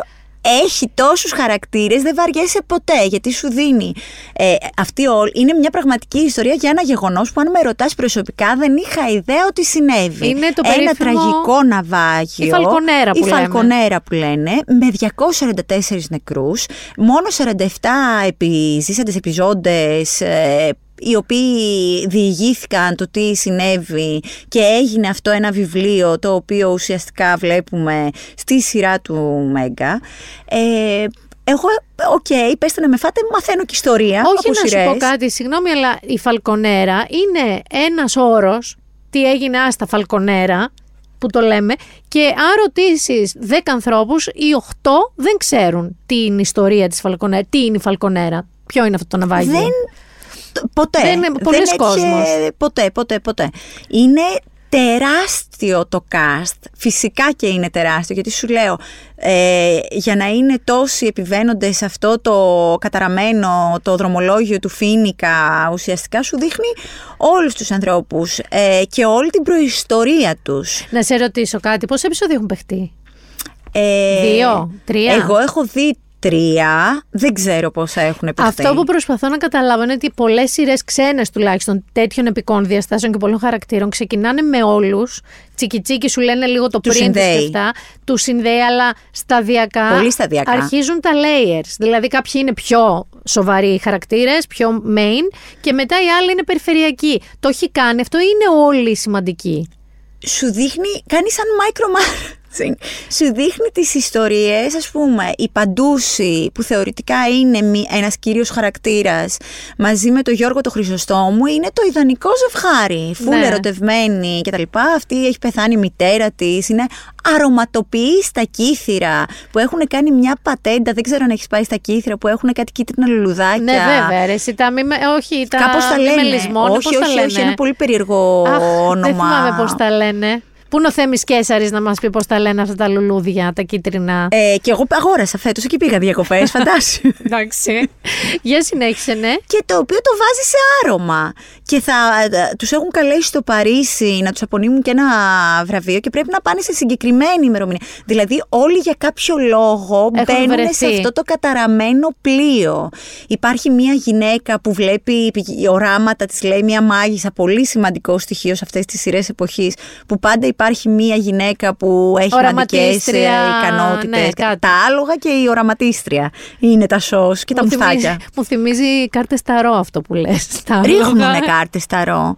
Ωραία. Η Ελένη Τοπαλίδου είναι μάστερ αυταρό. Λοιπόν, το ναυάγιο με ψήνει πάρα πολύ εμένα, θα σου πω την αλήθεια. Εκπληκτικό. Μου. Και μου λες ότι και τα production values του έχεις πάθει σοκ. Είναι σαν να κάνεις βόλτα στο Instagram το παλιό, πριν γίνει... ναι. Πριν γίνει TikTok. Ναι. Λοιπόν, που έβαζες με πατίνα χρόνου, κάτι νοστάλτζι. Μια και μου είπες τώρα αυτό για τις οραματίστριες σλάς μάγισσες, και η παραλία έχει χίλερ, ας πούμε, έχει την Πέτη Λιβανού με τα βοτάνια της, που είναι ένα κοινό χαρακτηριστικό. Θέλω να σε ρωτήσω αν σε αυτές τις σειρές που είπαμε παρατηρείς κάποια κοινά, συχνά επαναλαμβανόμενα μοτίβα. Θα σου πω, υπάρχει πάντα μία διαμάχη στις οικογένειες. Κυρίως σε αυτές που για λόγους οικονομικούς, για τα κτήματα π.χ. Έχουμε την οραματίστρια. Υπάρχει πάντα ένας απαγορευμένος έρωτας, ή ένας, μια απιστία, κατάλαβες. Σίγουρα θα βρεις μια γυναίκα που θα έχει το ρόλο της κακιάς. Σίγουρα υπάρχει μια γυναίκα που θα τη θέλουν όλοι. Σε όλες αυτές τις σειρές που είπαμε τώρα. Το κοινό χαρακτηριστικό όλων αυτών των σειρών είναι ότι καταλαβαίνεις τη θέση της γυναίκας στην ελληνική κοινωνία στο παρελθόν και πώς φτάσαμε εδώ πέρα και τελικά δεν πέφτουμε από τα σύννεφα. Όχι. Γιατί όντως αυτά που μου λες είναι και τελείως διαφορετικές δεκαετίες και εποχές. Μιλάμε πάνω από τα 1800. Το 1800 κάτι. 17, αν δεν κάνω λάθος, και προχωράμε μέχρι και σχεδόν τώρα με το γιατρό, ας πούμε. Ναι. Ωραία. Άλλο. Και πάμε τώρα στο βαρύ πυροβολικό. Θέλω να μου πεις από τις σειρές που είπαμε, και κάποιες είναι πολύ φρέσκες, το ξαναλέω. Do we have a winner or winners? Όχι ναυάγιο. Ναυάγιο είναι το προσωπικό μου, το παίρνω πίσω. Η μάγισσα. Όχι, ηθοποιούς, χαρακτήρες. Ο Ρώσος, ο Αναστάσης Ροϊλός, που τον φωνάζουν όλοι Ρώσο. Συγγνώμη, δεν τον έλεγε πρώτα. Νινιός. Ο Νινιός, φυσικά ο Νινιός. Πιστεύω θα μιλήσουμε για το Θοδωρή Σκυφτούλη στο Προξενιό, που κάνει το ρόλο του τρελού του χωριού, και σίγουρα θα αναφερθούμε στον Τάσο Τολέκα, που έχει το ρόλο του αδερφού του πάντα μπριζωμένου. άλλα από τις άλλες σειρές κάτι. Γυναικείο χαρακτήρα η Παντούση είναι... στο ναυάγιο, πανέμορφη. Δεν ξέρω στις προηγούμενες σειρές που έπαιζε, γιατί δεν το είχα καταλάβει. Ότι είναι τόσο όμορφη, πολύ όμορφο κορίτσι. Είναι αυτή.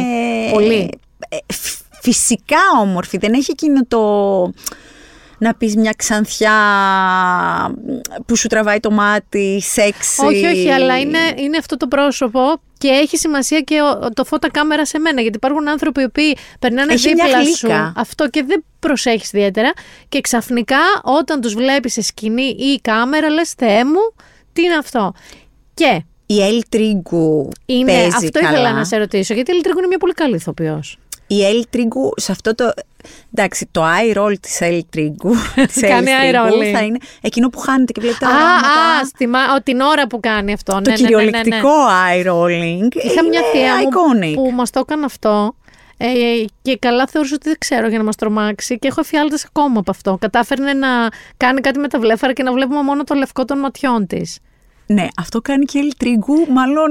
Ναι, απλά εγώ και ο αδερφός μου πιστεύω ότι στα 90 μας θα πάμε σε έναν ψυχαναλυτή για να λύσουμε αυτό το ζήτημα πριν πεθάνουμε. Ελπίζω να πεθάνουμε μετά τα 90 μας. Και least but not last. Τι περιμένουμε διακαώς. Δεν θέλω να πεις όλες τις σειρές που περιμένουμε. Τι περιμένουμε διακαώς. Διακαώς, εγώ μόνο το Μαέστρο. Και αν με ρωτάς από όλες τις σειρές, πάντα Μαέστρο θα ψηφίζω. Είμαι. Να τη παπακαλιατική. Εντελώς.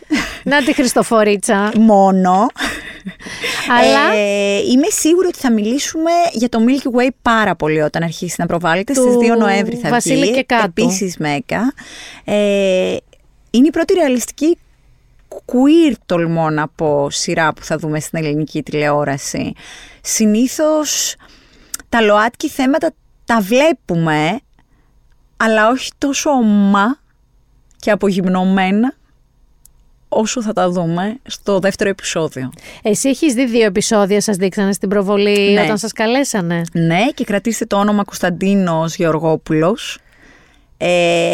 Επειδή έχουμε δει το τρέιλερ, είναι το πιτσιρίκι με το μπόλκατ, με τα μελαχρινά μαλλιά. Ένα στάρ γεννιέται. Ωραία. Ένας εύθραυστος πολύ στάρ. Μ' αρέσει πάρα πολύ αυτό που λες. Εγώ περιμένω πώς και τι για 2 λόγους. Τη Μεγάλη Χήμερα στην ΕΡΤ. Αμέ, δεν το έχεις παρήδηση. Τέλη χρονιάς. Δηλαδή δεν ξέρω, μπορεί να πιάσει και Ιανουάριο. Δεν ξέρω αν θα είναι πριν ή μετά τα Χριστούγεννα. Δύσκολο στοίχημα. Θα σου πω γιατί. 2 είναι οι λόγοι. Ένα είναι γιατί είναι ένα από τα πιο αγαπημένα μου ελληνικά βιβλία. Δεν θα πω το πιο, αν και δεν μου έρχεται κάποιο πιο αγαπημένο. Είναι ένα από τα πιο αγαπημένα μου βιβλία, Μεγάλη Χήμερα. Μαέστρο και εδώ πέρα. Αυτός το έκανε πέρσι μόδα. Και... με το close cut που είχε κάνει στην Κιλέλια που το έδωσε. Και το δεύτερο στοιχείο που με εντυπωσιάζει είναι ότι είναι μόνο 6 επεισόδια.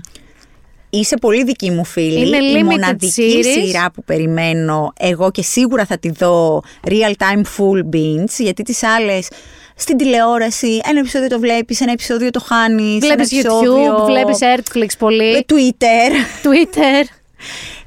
Οι 17 κλωστές του Τσαφούλια, Πάνος Βλάχος. Μια ιστορία επίσης στα κύθυρα. Άλλο ένας κοινός τόπος φέτος με τα κύθυρα.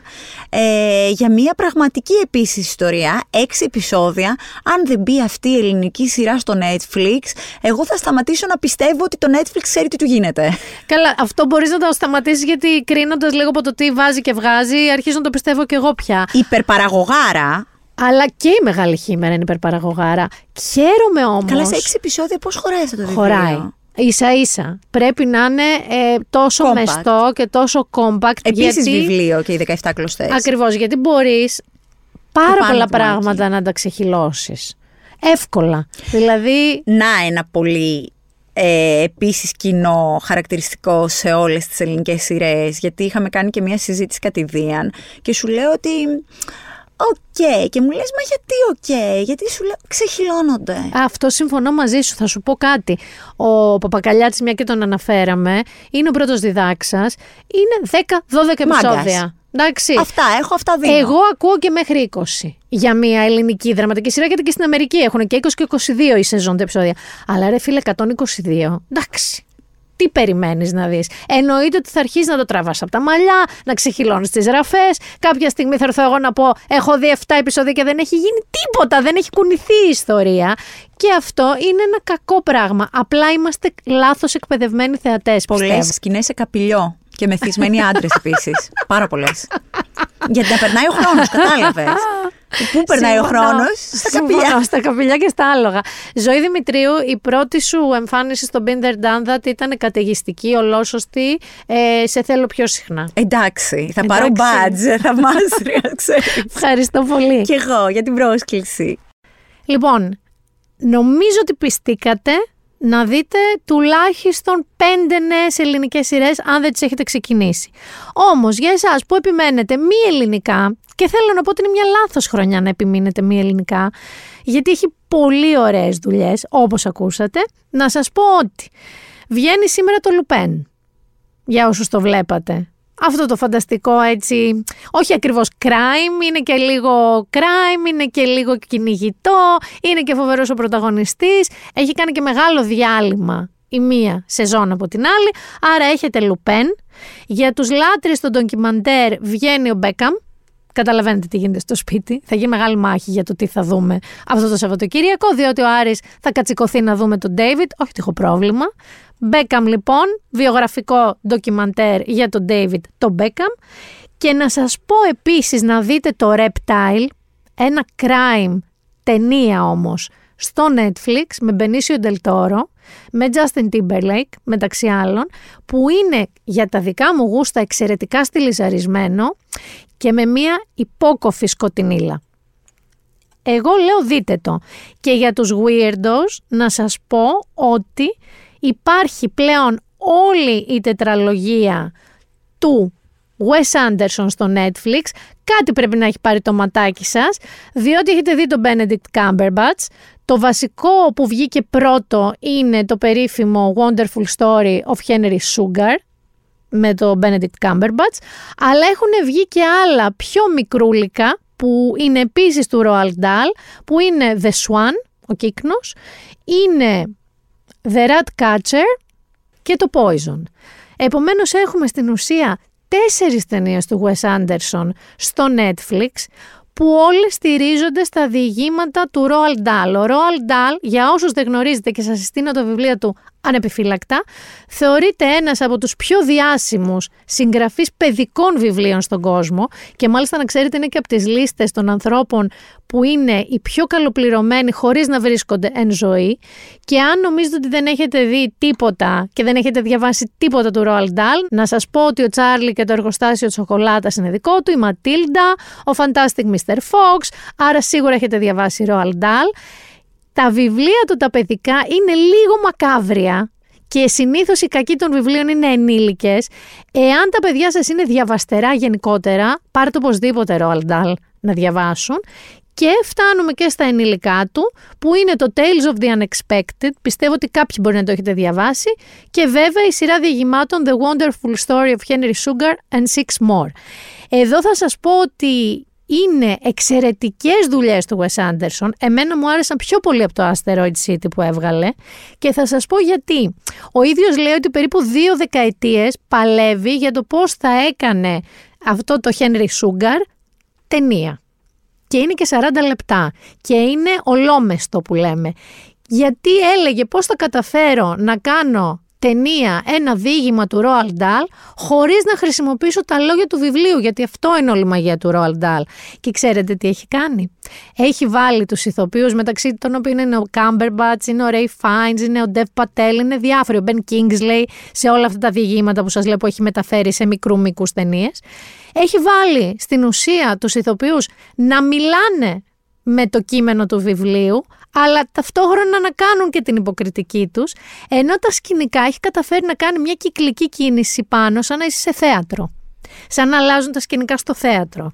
Είναι ένα εξαιρετικά ενδιαφέρον πείραμα, εγώ το βρίσκω πάρα πολύ πετυχημένο. Ξαναλέω, εμένα ο Henry Sugar μου άρεσε πιο πολύ από το Asteroid City, οπότε δοκιμάστε το και αυτό και πάμε και στο βιβλίο, γιατί μην βγουν τα μάτια σας μόνο στις οθόνες. Λοιπόν, είναι νέο βιβλίο ενός συγγραφέα που εγώ ξεχώρισα και αγάπησα πάρα πολύ, από το Σάγκι Μπέιν. Αν δεν το έχετε δει, δεν το έχετε διαβάσει, δεν το έχετε κάπου πάρει το μάτι σας, ψάξτε και το Shaggy Bane. Ο συγγραφέας είναι ο Douglas Stewart και το βιβλίο του αυτή τη φορά είναι ο νεαρός Μάγκο και είναι από τις εκδόσεις Μετέχμιο. Σας διαβάζω λίγο την υπόθεση. Ο Μάγκο και ο James προέρχονται και οι δύο από τις εργατικές συνοικίες της Γλασκόβης. Οι καταβολές τους όμως είναι εντελώς διαφορετικές. Ο Μάγκο είναι προτεστάντης και ο James καθολικός. Θα έπρεπε να είναι ορκισμένοι εχθροί για να επιβιώσουν στο βίαιο, αρενοπό και δραγματικό κόσμο που τους περιβάλλει. Κι όμως, ενάντια σε κάθε πρόβλεψη, ο Μάγκο και ο James έρχονται πολύ κοντά καθώς βρίσκουν καταφύγιο στον Περιστερώνα που έχει φτιάξει ο James για τα αγωνιστικά του περιστέρια. Ερωτεύονται. Έχουμε έναν γκέι έρωτα δηλαδή, και ονειρεύονται να βρουν ένα μέρος όπου θα υπάρχει μια θέση και για αυτούς. Η απειλή της αποκάλυψης είναι όμως διαρκής και η ενδεχόμενη τιμωρία ανίποτη. Και όταν αρκετούς μήνες αργότερα η μητέρα του Μάγκο τον στέλνει εκδρομή για ψάρεμα σε μια λίμνη στη Δυτική Σκωτία μαζί με δύο παράξενους μέθυσους με σκοτεινό παρελθόν, ο Μάγκο θα αναγκαστεί να φτάσει στα όρια των αντοχών του και θα προσπαθήσει να επιστρέψει σε έναν τόπο ασφαλή, σε έναν τόπο που αυτός και ο James ίσως να έχουν ένα μέλλον. Αυτό λοιπόν είναι το δεύτερο βιβλίο του Douglas Stewart που δίνει φωνή σε ανθρώπους που συνήθως η λογοτεχνία αποκλείει. Μιλά για τα όρια της αρενοπότητας, μιλά για τις δύσκολες οικογενειακές σχέσεις και τους κινδύνους που ενέχει το να αγαπάς κάποιον τόσο πολύ. Και επειδή πάντα σας διαβάζω κάποιες κριτικές για κάποια βιβλία που εγώ θεωρώ πολύ σοβαρά και ωραία βιβλία, και ο νεαρός Μάγκο είναι ένα τέτοιο βιβλίο, η Washington Post θεώρησε ότι είναι βιβλίο της χρονιάς, όπως και το Time, όπως και ο Guardian και το Amazon και το Reader's Digest. Η Washington Post είπε «Με τον νεαρό Μάγκο επιβεβαιώνεται. Ο Douglas Stewart είναι ιδιοφυΐα». Ο Guardian γράφει «Με το Shaggy Bane ο Stewart έδειξε πως είναι ένας πολλά υποσχόμενος συγγραφέας. Με το δεύτερο βιβλίο το αποδεικνύει πως είναι τεράστιο ταλέντο». Και οι New York Times έχουν γράψει «Το μυθιστόρημα αναδίδει την κτηνώδη και κλειστοφοβική οικογενειακή ζωή της μεταθατσαρικής Γλασκόβης και ξεχυλίζει από θεσπέσιες λεπτομέρειες και μυρωδιές που σα μεταφέρουν ακριβώς εκεί με μια περιγραφική και μοναδική γλωσσική ακρίβεια.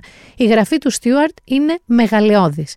Λοιπόν, όπως και δίποτε, ο νεαρός Μάγκο, Douglas Stewart, και αν δεν έχετε διαβάσει και το Shaggy Bane, πάρτε και το Shaggy Bane.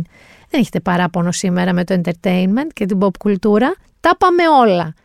Ήτανε το Been There Done That, ήταν η Μίνα Μπυράκου.